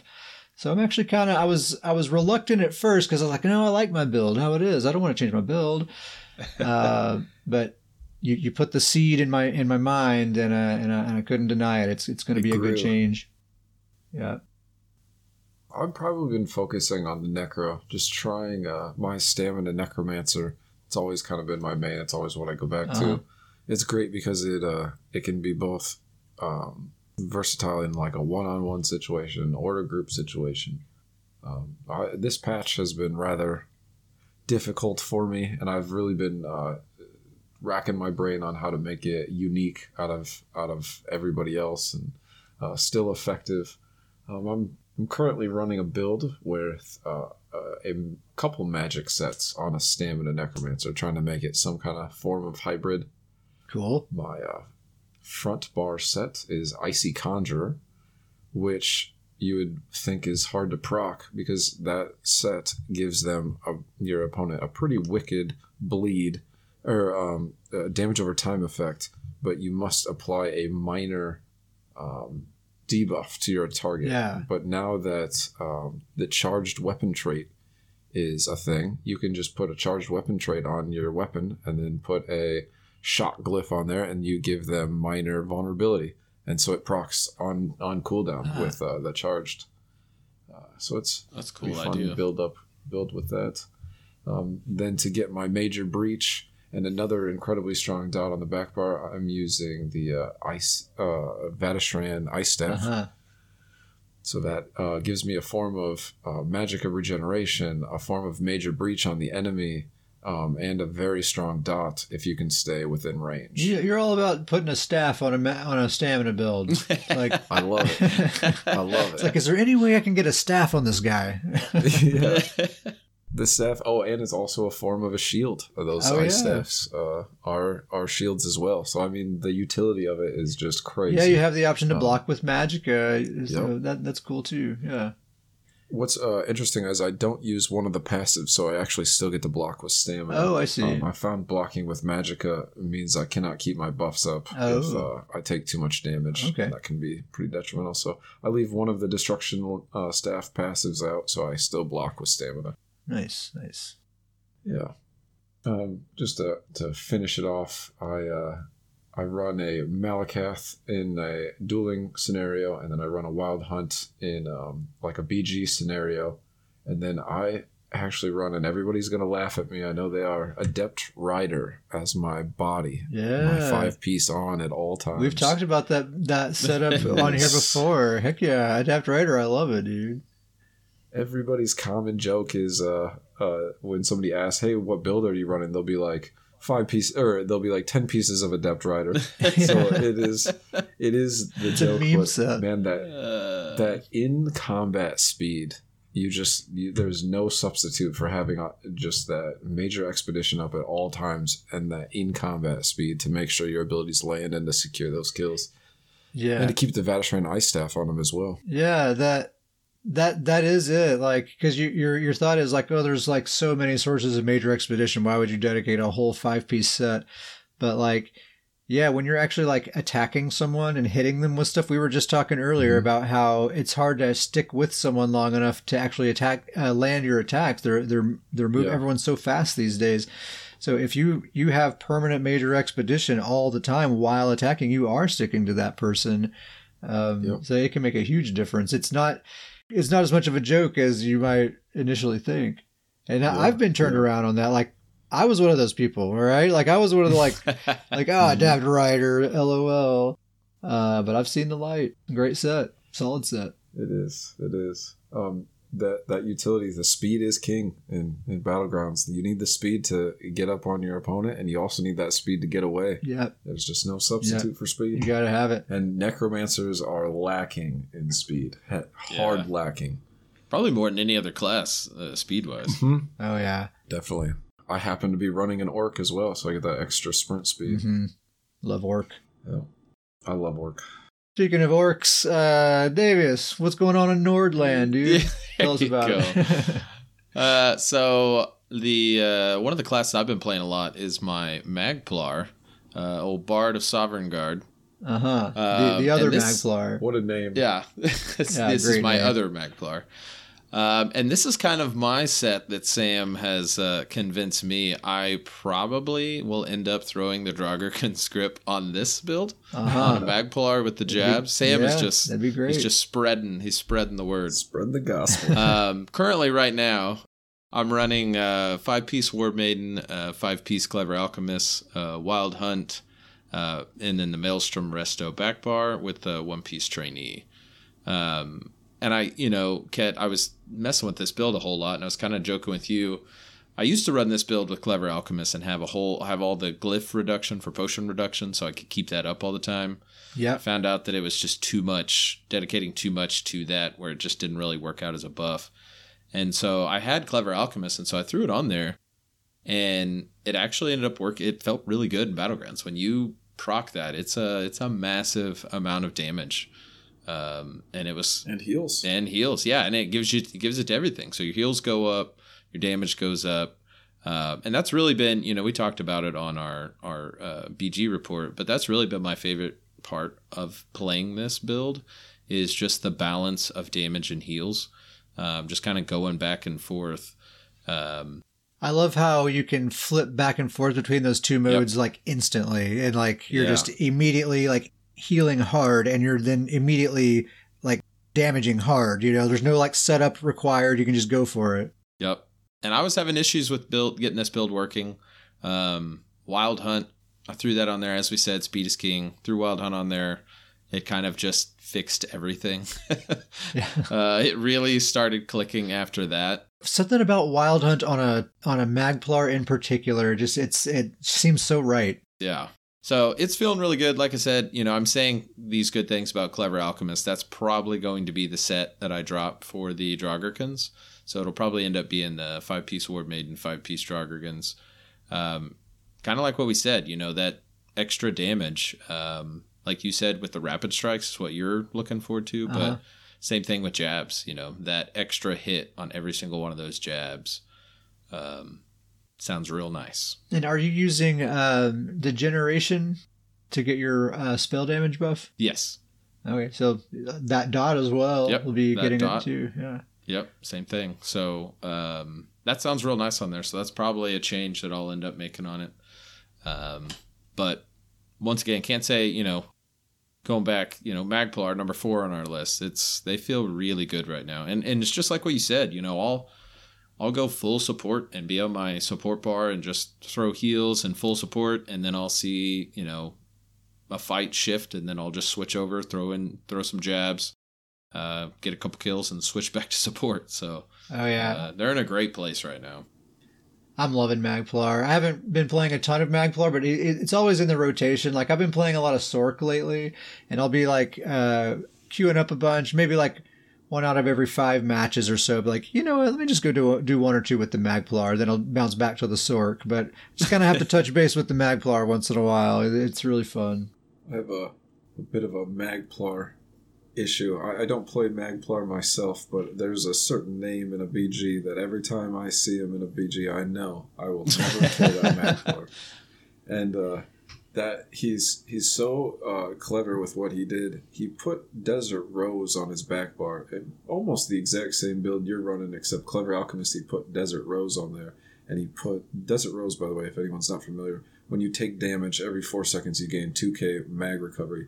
That's yeah enormous. If you break that out, that's like 500 a second or a thousand magic of recovery. Wow. And um, so if you he has mist form on his back bar, Ugh. so and he's running a, a hyper damage build, so like he will burn someone, and as soon as he gets targeted, he will go into mist form, and that is the only way to recover magicka in mist form is Desert Rose and a few very other niche ways that don't actually matter. But he can stay in mist form forever because you every four seconds will get two K mag recovery, and you will never kill him. Every any BG I see him in, he will have zero deaths or like one. Stop giving luck. people ideas, Sam. that sounds there's no that sorry. sounds horrible. Sorry. Desert Rose doesn't work with Mistform. yeah. we, just, we tested it, doesn't work. oh, okay, sorry. Uh, we'll just edit that part out. Oh um, man, I Mistform is a great ability, but I man, that is that's one of those frustration abilities when I uh, when I see that in a BG. Oh, that one's frustrating. It's one of those like I know, like my rational mind is like, don't target dummy this dude in Mistform, but I'm doing it anyway. Like I can't doing it just not do it. my monkey brain, the monkey brain part. Is that all you had to say about the Bard, Davius? That's it. That's it with Bard. He's feeling good with the with the hybrid heal and damage. One other build that I've been playing with. So we were doing some pre-mades the other night, and it came it became pretty clear to me pretty quickly that success will not be possible without a sork present uh, and i haven't been i haven't played with my sork in ages. It's been maybe a year since i've like seriously done something with my sork.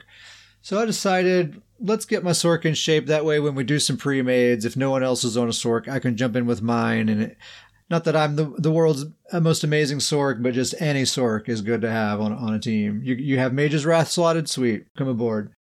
So, kind of like with a bunch of characters, what I like what I've been doing lately is I've just been kind of digging around in the bank using gear that I already have, uh, just to see. Just to kind of get a build together that's good enough, just to jump into some battlegrounds and start getting my bearings on the class and kind of get a feel for things. And then if I get some ideas about other sets or whatever, then maybe I'll start making some changes. Um, so the kind of the starter setup that I've been using, it's actually been feeling really nice, uh, is good old Amberplasm.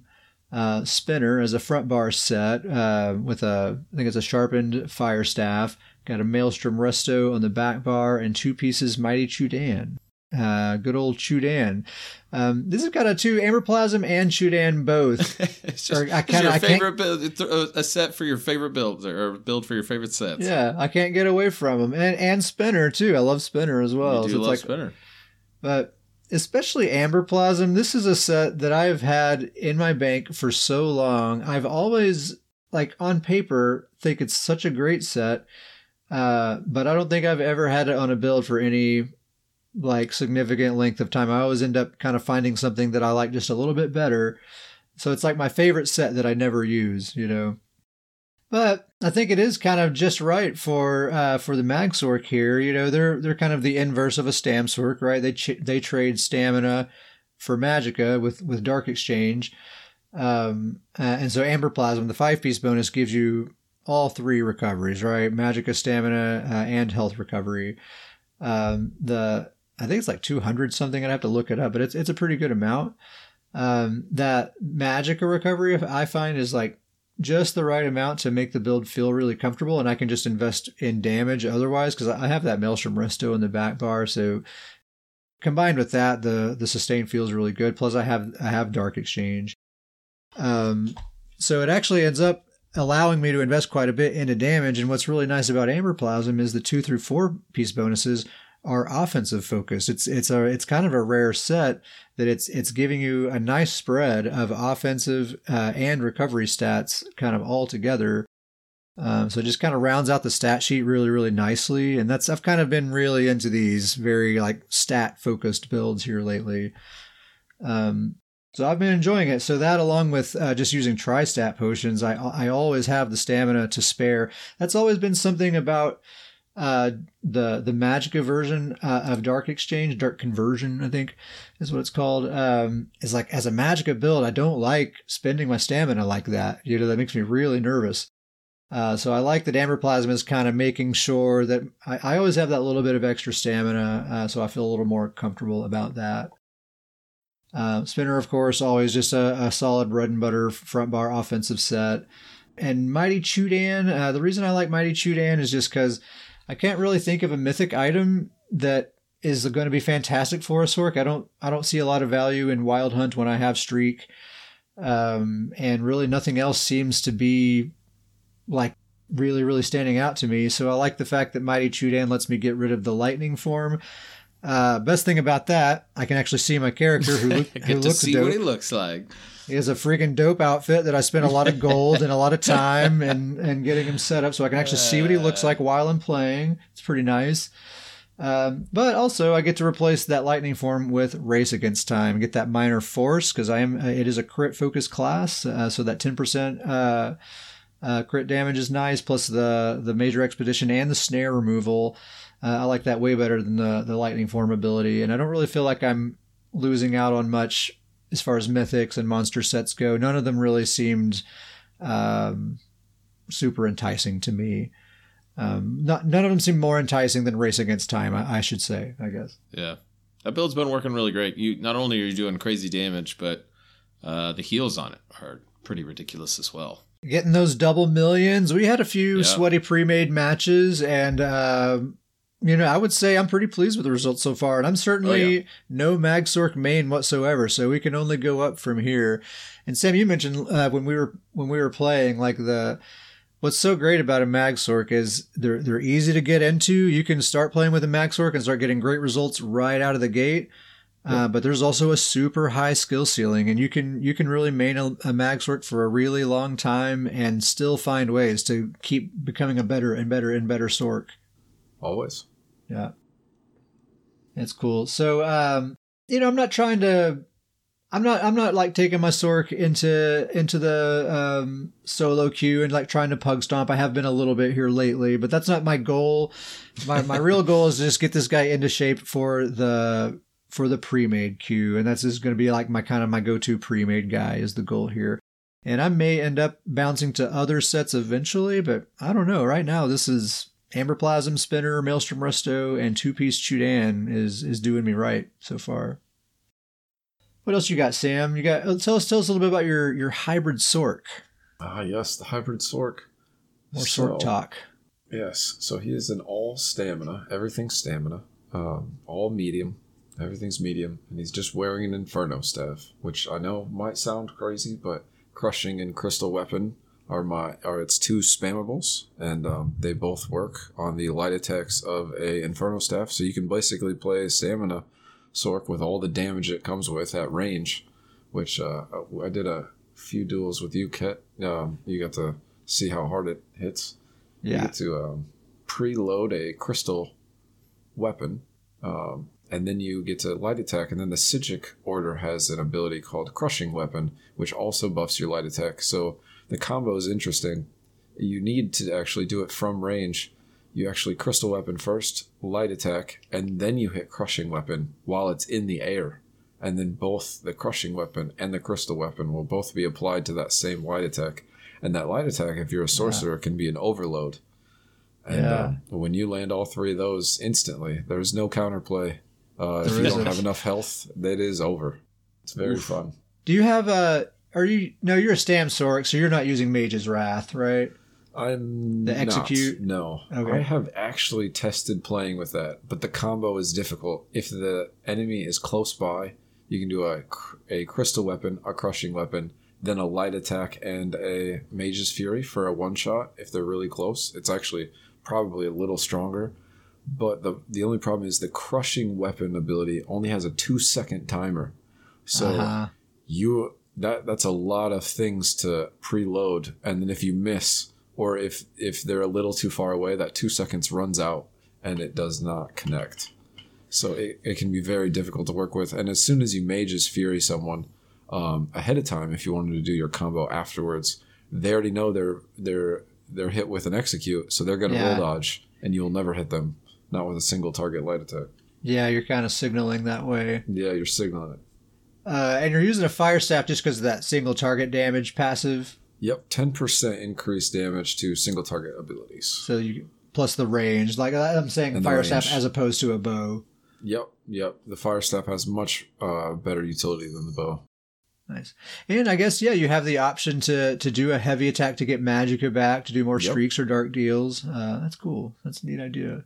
Yep. So he is just a glass cannon that stays his range as best as he can. Uh, people that get him are usually um, gap closers who can put a lot of pressure because um, being a glass cannon build, as soon as I get pressured too much, I can't get off my back and uh, get away. I've got to rely on streak. And if they can keep gap closing, then it's a slippery slope at that point. But as yeah. long as I've got a good team with me, and uh, especially if I have a healer, um, it's it's one of the best builds to fight in pre-mates with a strong healer at your side because you can really burst uh, someone's health out from from full if they're not ready. It is it is a sight to see to just see a health bar vanish like yeah. like that, but it's before a, your very eyes. play style. yeah. Uh, very fun. That's cool. What what are the sets? Oh yes, the sets. Sets are. Uh, I run actually Way of Fire on the front bar, and I have racked my brain trying to find a better set. But Way of Fire every uh, two seconds is just, I think it adds a little bit more fire damage to your ability, so you get to hit him with a, a pretty light proc set hit. It's a, it doesn't do a whole lot of damage. I think the highest it hits is maybe 2k on your opponent, but it's a it's a little extra. Yeah. Um, then I run Heartlands, which will increase the damage on the front bar, obviously, and then my healing on my back bar. What's your front bar? What's the trait that you're using? I'm running sharpened, so okay. I'll get 6k pen on the nice. front bar, and then I run powered on the back bar, so I can streak and heal myself with uh, a bunch more. Uh, I think it's like 16% more healing. Uh, 19% or 18. I'm sorry, 18%. 18, yeah. Yeah. Heartland yeah. is maybe my favorite set. Very nice. and then I actually run a two-handed Vateshran uh, two-hander uh, on the back bar uh-huh. for that uh, when I use is it rally when I use yeah. rally, and my other stamina abilities will increase my damage just to increase the the combo, and then I use a wild hunt so I can quickly get away. Nice wild hunt on a Sorc. Wow, so. He found another way to get a staff on a stamina character. yeah. uh, and then uh, so you have Wild Hunt, but then you also have Minor Expedition from from the Hurricane. So man, you yes. are speedy on that dude. Yes, I am. That's a permanent thirty percent movement yeah. speed. Wow. That's a lot. Wow. That's amazing. And if you really want to get creative, on my back bar I have um, the Race Against Time. So there's Major Expedition on the back bar. Uh, I use that because it gives more um, crit damage. So when I hit someone, my Yeah. my stuff crits a little harder. Uh, to to land all that crit damage because it's it's uh, melee and magicka, like the overload and the melee uh, damage.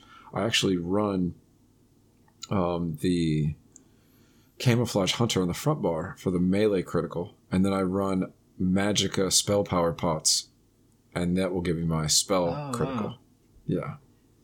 Cool, man. Yeah, uh, I've run alongside this build in BGs. I have dueled against it uh, with uh, varying degrees of success. We'll, we'll not talk about the success rate, uh, but uh, uh, yeah, it's uh, it definitely gets the results that it's fun. It's neat if you just want to just poke someone with a light attack and just watch them blink out of existence. It's uh, it's kind of It it's looks pretty so hilarious. unassuming with a little flame light attack flying across the map that nobody tries, nobody Yeah. pays any mind to it until their health bar. Uh, Yeah, it's a little drops. light attack weave. Big deal.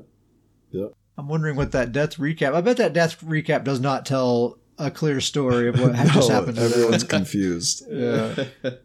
And when you first hit someone with it, um, you know, like let's say you get away from your group and someone surprises you, and uh, maybe they hit you from the back, and and you turn around and hit them real quick, and and they're they were at full health and now they're on life support. They're very confused on what happened, and it's it's funny to actually watch their characters. A lot of times they'll just try to run away at that point, or or start roll dodging drastically, freak out. It's it's it's funny to watch the reactions. Yeah, you're just not used to all your health disappearing like that all of a Yeah. sudden. You know, in like Yeah, one don't know what single global cooldown.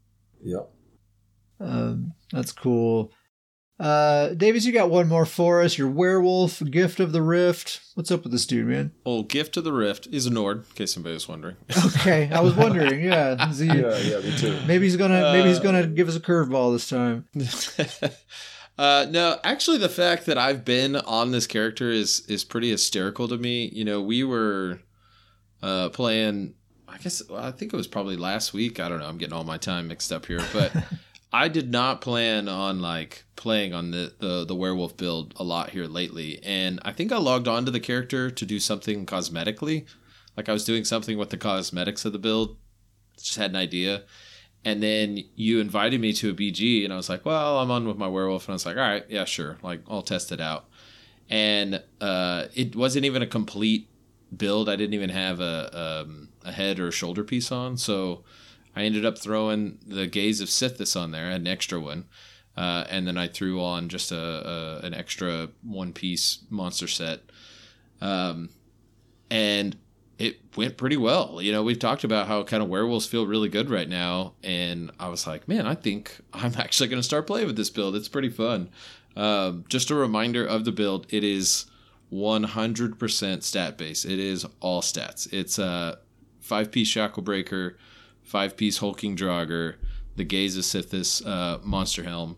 Uh, and I was running one piece Swarm Mother, but I've now switched that to one piece Magma Incarnate for sustain. Uh, because one thing that I've also been reminded of is that werewolves are in a constant struggle for sustain. They burn through the resources. Um, but it's it's been going really well. I mean, I'm kind of having to relearn how to play with the werewolf. The the first several several matches were hit or miss, um, but they've kind of slowly gotten a little bit better um, with every match that I've done. Um, and it's it's just crazy stats. I mean, you know, I've played with you a couple times. He's he's pretty tanky for a werewolf, which He's I feel like is man. which I feel like is nice because I'm also remembering that when you turn into a werewolf, uh, we always go for the werewolf, and that Yeah. we're not the only ones that do that. People focus the werewolf totally. People like to focus the werewolf. Yeah. Um, but you know, I mean, the stats. It uh, he's got over fifty thousand stamina. He's got over thirty thousand health, and he's got about twenty thousand magicka. Um, Wow. And really, the craziest thing. I know this is going to sound insane. Um, he's got twenty six hundred stamina recovery. Um, Oh. but he actually like it's it feel it like just feels good.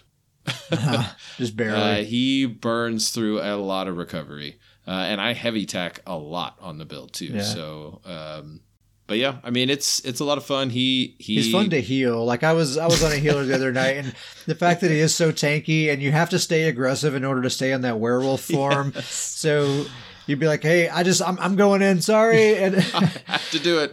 Have to you do it. you could just kind of take a hit or two and wait. Kind of, I could catch up and throw you some heals, and it, it worked out pretty nicely.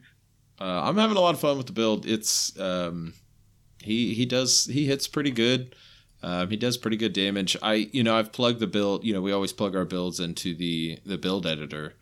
Um, and his you know the effective weapon power of this build on the build editor is 9303 which is pretty Yeah. high con- compared to most of my other builds so he For no The CP, stats- it's a pretty it's pretty high. Yeah. yeah so the stats they they do translate to he he can hit pretty hard And just if Um, anyone's never used that U the UESP build editor, there's a they have like this theoretical stat on there that they call the effective weapon damage, and it's just uh, it's just like a theoretical stat stat used for a point of comparison between different builds, and it kind of factors in your weapon spell damage, your crit, your penetration, like all offensive Yeah. stats combined into this number that you can kind of use to compare Yep. different things. That's what what he means there. Yep.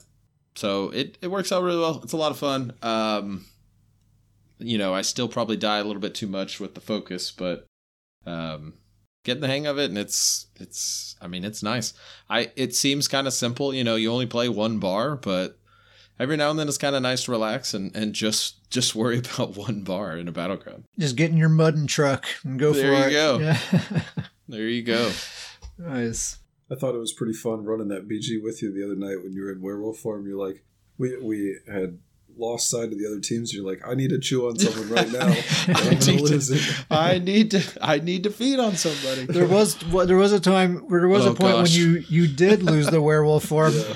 And you it's a nightblade actually and you're like I don't know how to play a nightblade. I've never played a don't- I- nightblade. I have no idea how to play a Nightblade. I was I was reading the tooltip abilities on my bar in the middle of that battleground. And I was like, all right, so what does this one do? That's so funny. I ended up just light attack and Oh, just I oh. just picked an ability. It was just light attack weaving until I was able to get my ultimate up high enough. that's That was a re- that was a real disaster moment. But that setup, I mean, Shacklebreaker, Hulking Draugr, Gaze of Sithis, that wouldn't be bad for Stamblade either, you know. So if you if yeah, you I mean his his regular stats out of out of a werewolf are still pretty ridiculous. He's got I think it's like thirty five thousand stamina, thirty thousand health, um, and somewhere around twenty thousand magic. It's still pretty ridiculous. I just Nightblades have incredible stats. yeah, their stats are ridiculous. Yeah. Uh, yeah. He's he's a Nightblade because the original idea was to make a, a, a you know a Stamblade ganker that you know would gank people, and then when they finally got up to me, turn into a werewolf. But then I just learned that he, it's just better to stay in a werewolf. Just be the a werewolf. just be a werewolf. Cool, man. Gift of the Rift, right? Yeah.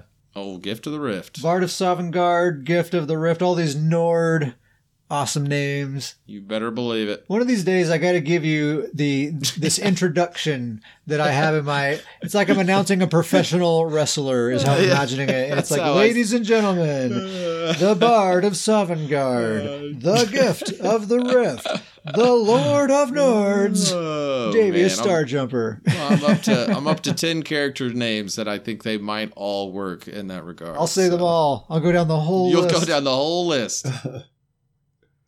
Sam, I'm blowing up your secret, man. I'm sorry. The the world must know about Zoal the Ever Wakeful. No, don't do it, Kat. Don't do it. Man, I can't believe Oh. that this thing isn't just like a scourge that that is everywhere because this thing is overpowered is exactly what it is. Yes. Uh, and I think people just don't know about it. So this is Zoal the Ever Wakeful is one of these new um, Imperial City monster sets, right? That's correct. And what it does is whenever you break free out of a stun, it fears everyone around you. Do you remember the radius on that? Like, Maybe you can look it up. It's, It's- big. I can't It's remember. it's eight meters. I looked it up. It's eight meters. Wow, that's Grothdar. that's the that's how big Grothdar is. Um, No no cooldown. cooldown. Yeah, no, that's the that's the kicker. No cooldown on that. The cool, basically No the cooldown is your CC immunity, Yeah. right? Yep, that's correct. um, which means that the way people ever the way everyone always tries to kill you is they stun you, then they ult dump you, right, and try to execute. Uh, and the thing is, they stun you, then you break free. You're interrupting their their combo at that critical moment every single solitary time. They cannot get it off on you. Uh, and the next time they go for it, you know, five or six seconds later, Zoal's ready to go. You can just never do it. You just have to not stun them, basically. So it's the ultimate noob carry set. yes, it is. It carries me so well. Yeah. Or even if you're not a noob, still a great a great carry Still set. great. yeah. Uh, I was It watching is. Sam troll people with it uh, out at uh, Stormhaven, uh, dueling some people and uh, wearing that thing. And uh, I, s- I saw some choice words in the zone chat said about it. oh god. so, uh, but it, for real though, if you are, uh, you know, if you are a PvP noob, if you're someone that's just getting into PvP and you're kind of looking for a little bit of a crutch to help you have that little bit of a buffer to think about what's happening in the moment, Zoal the Ever Wakeful uh, might be a, a good one to consider. Uh, just to give you that, that moment you need to kind of think about what ability should I cast or what action should I take right now and, and that kind of stuff. I feel like somehow you could combine this and make like the trolliest set ever. I don't remember the name of it, but isn't there like a five piece set that automatically makes you break free? It's a CP, uh, slippery. Yeah, Well, I, I think think- there's also a set as well. Oh, is there? uh-huh. There's a set that I think it you break free and it's got a cooldown, but you'll just always break free automatically. Interesting. Interesting. Wonder just those two together, just constantly. yeah.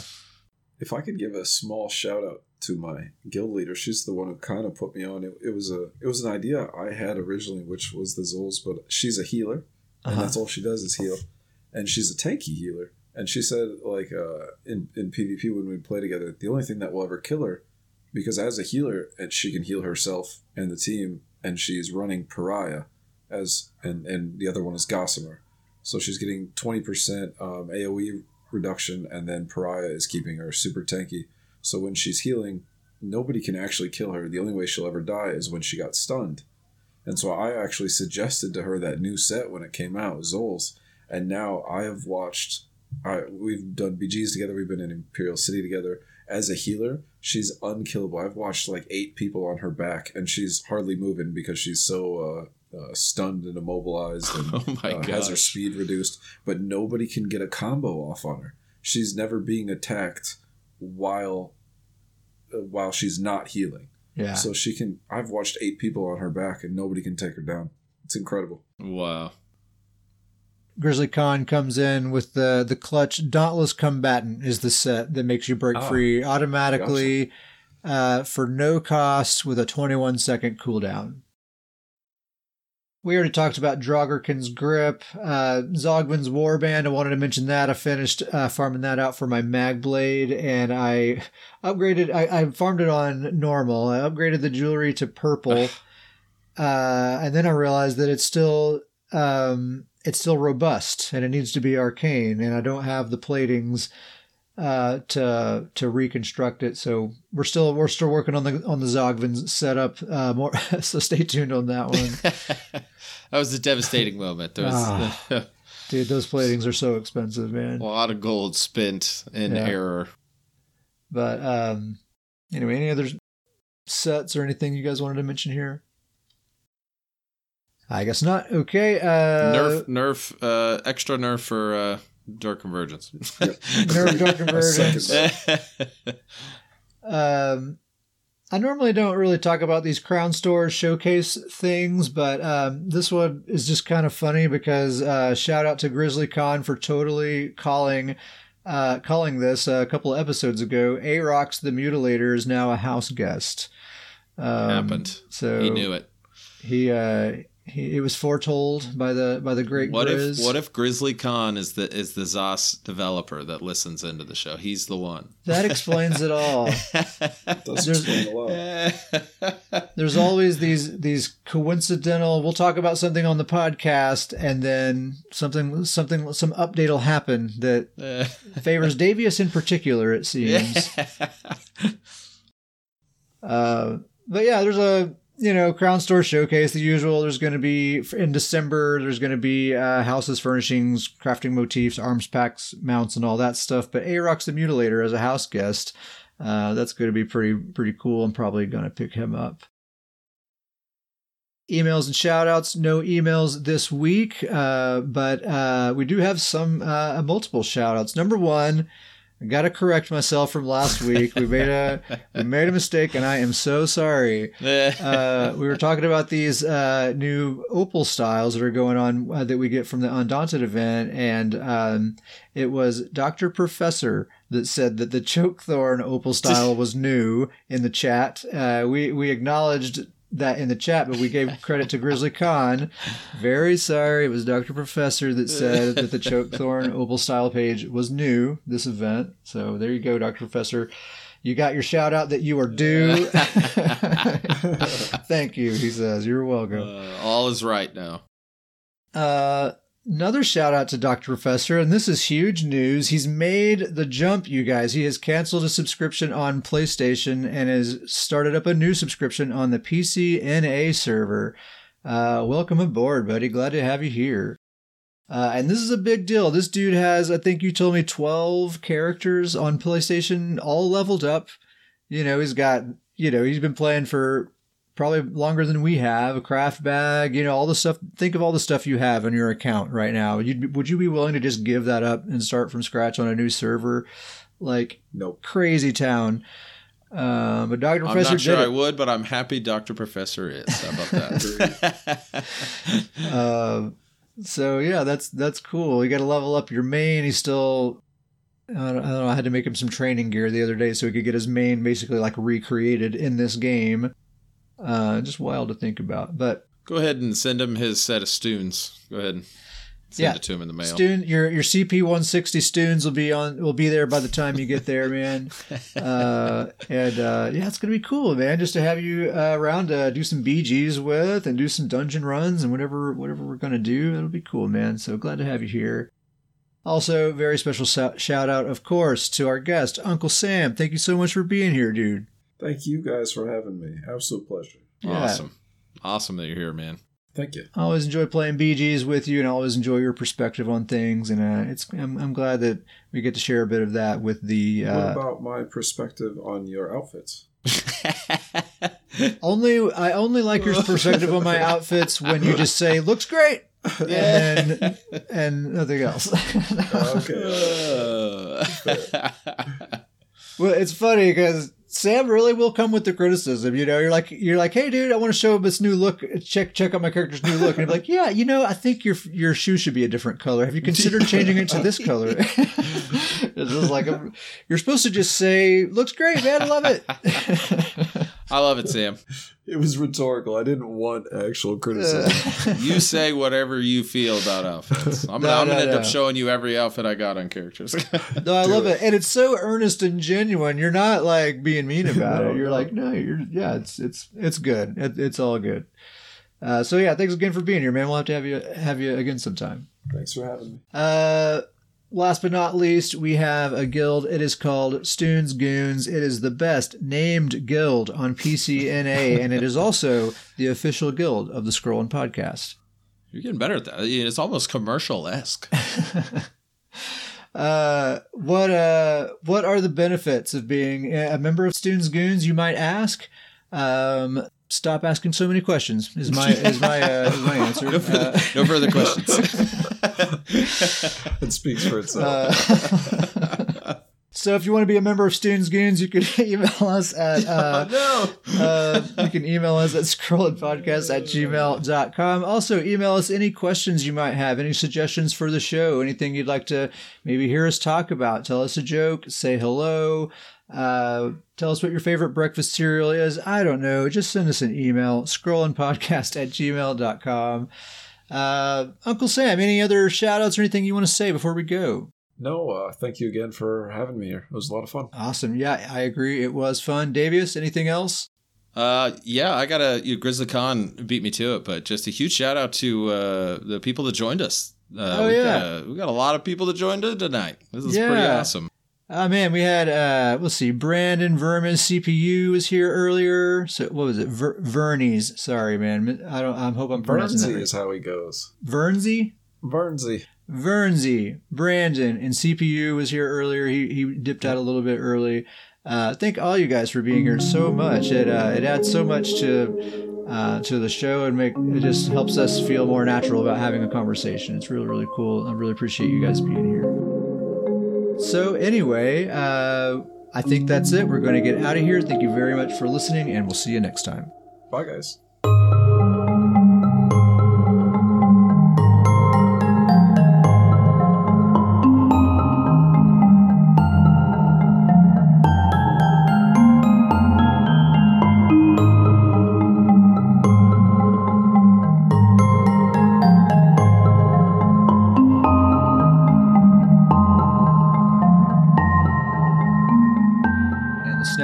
Three, two, one. Boom. Okay. oh, we got Next. double boom. I love man, it. Double booms. Hold on. Boom. yeah. Oh man, a triple boom. Are you kidding me?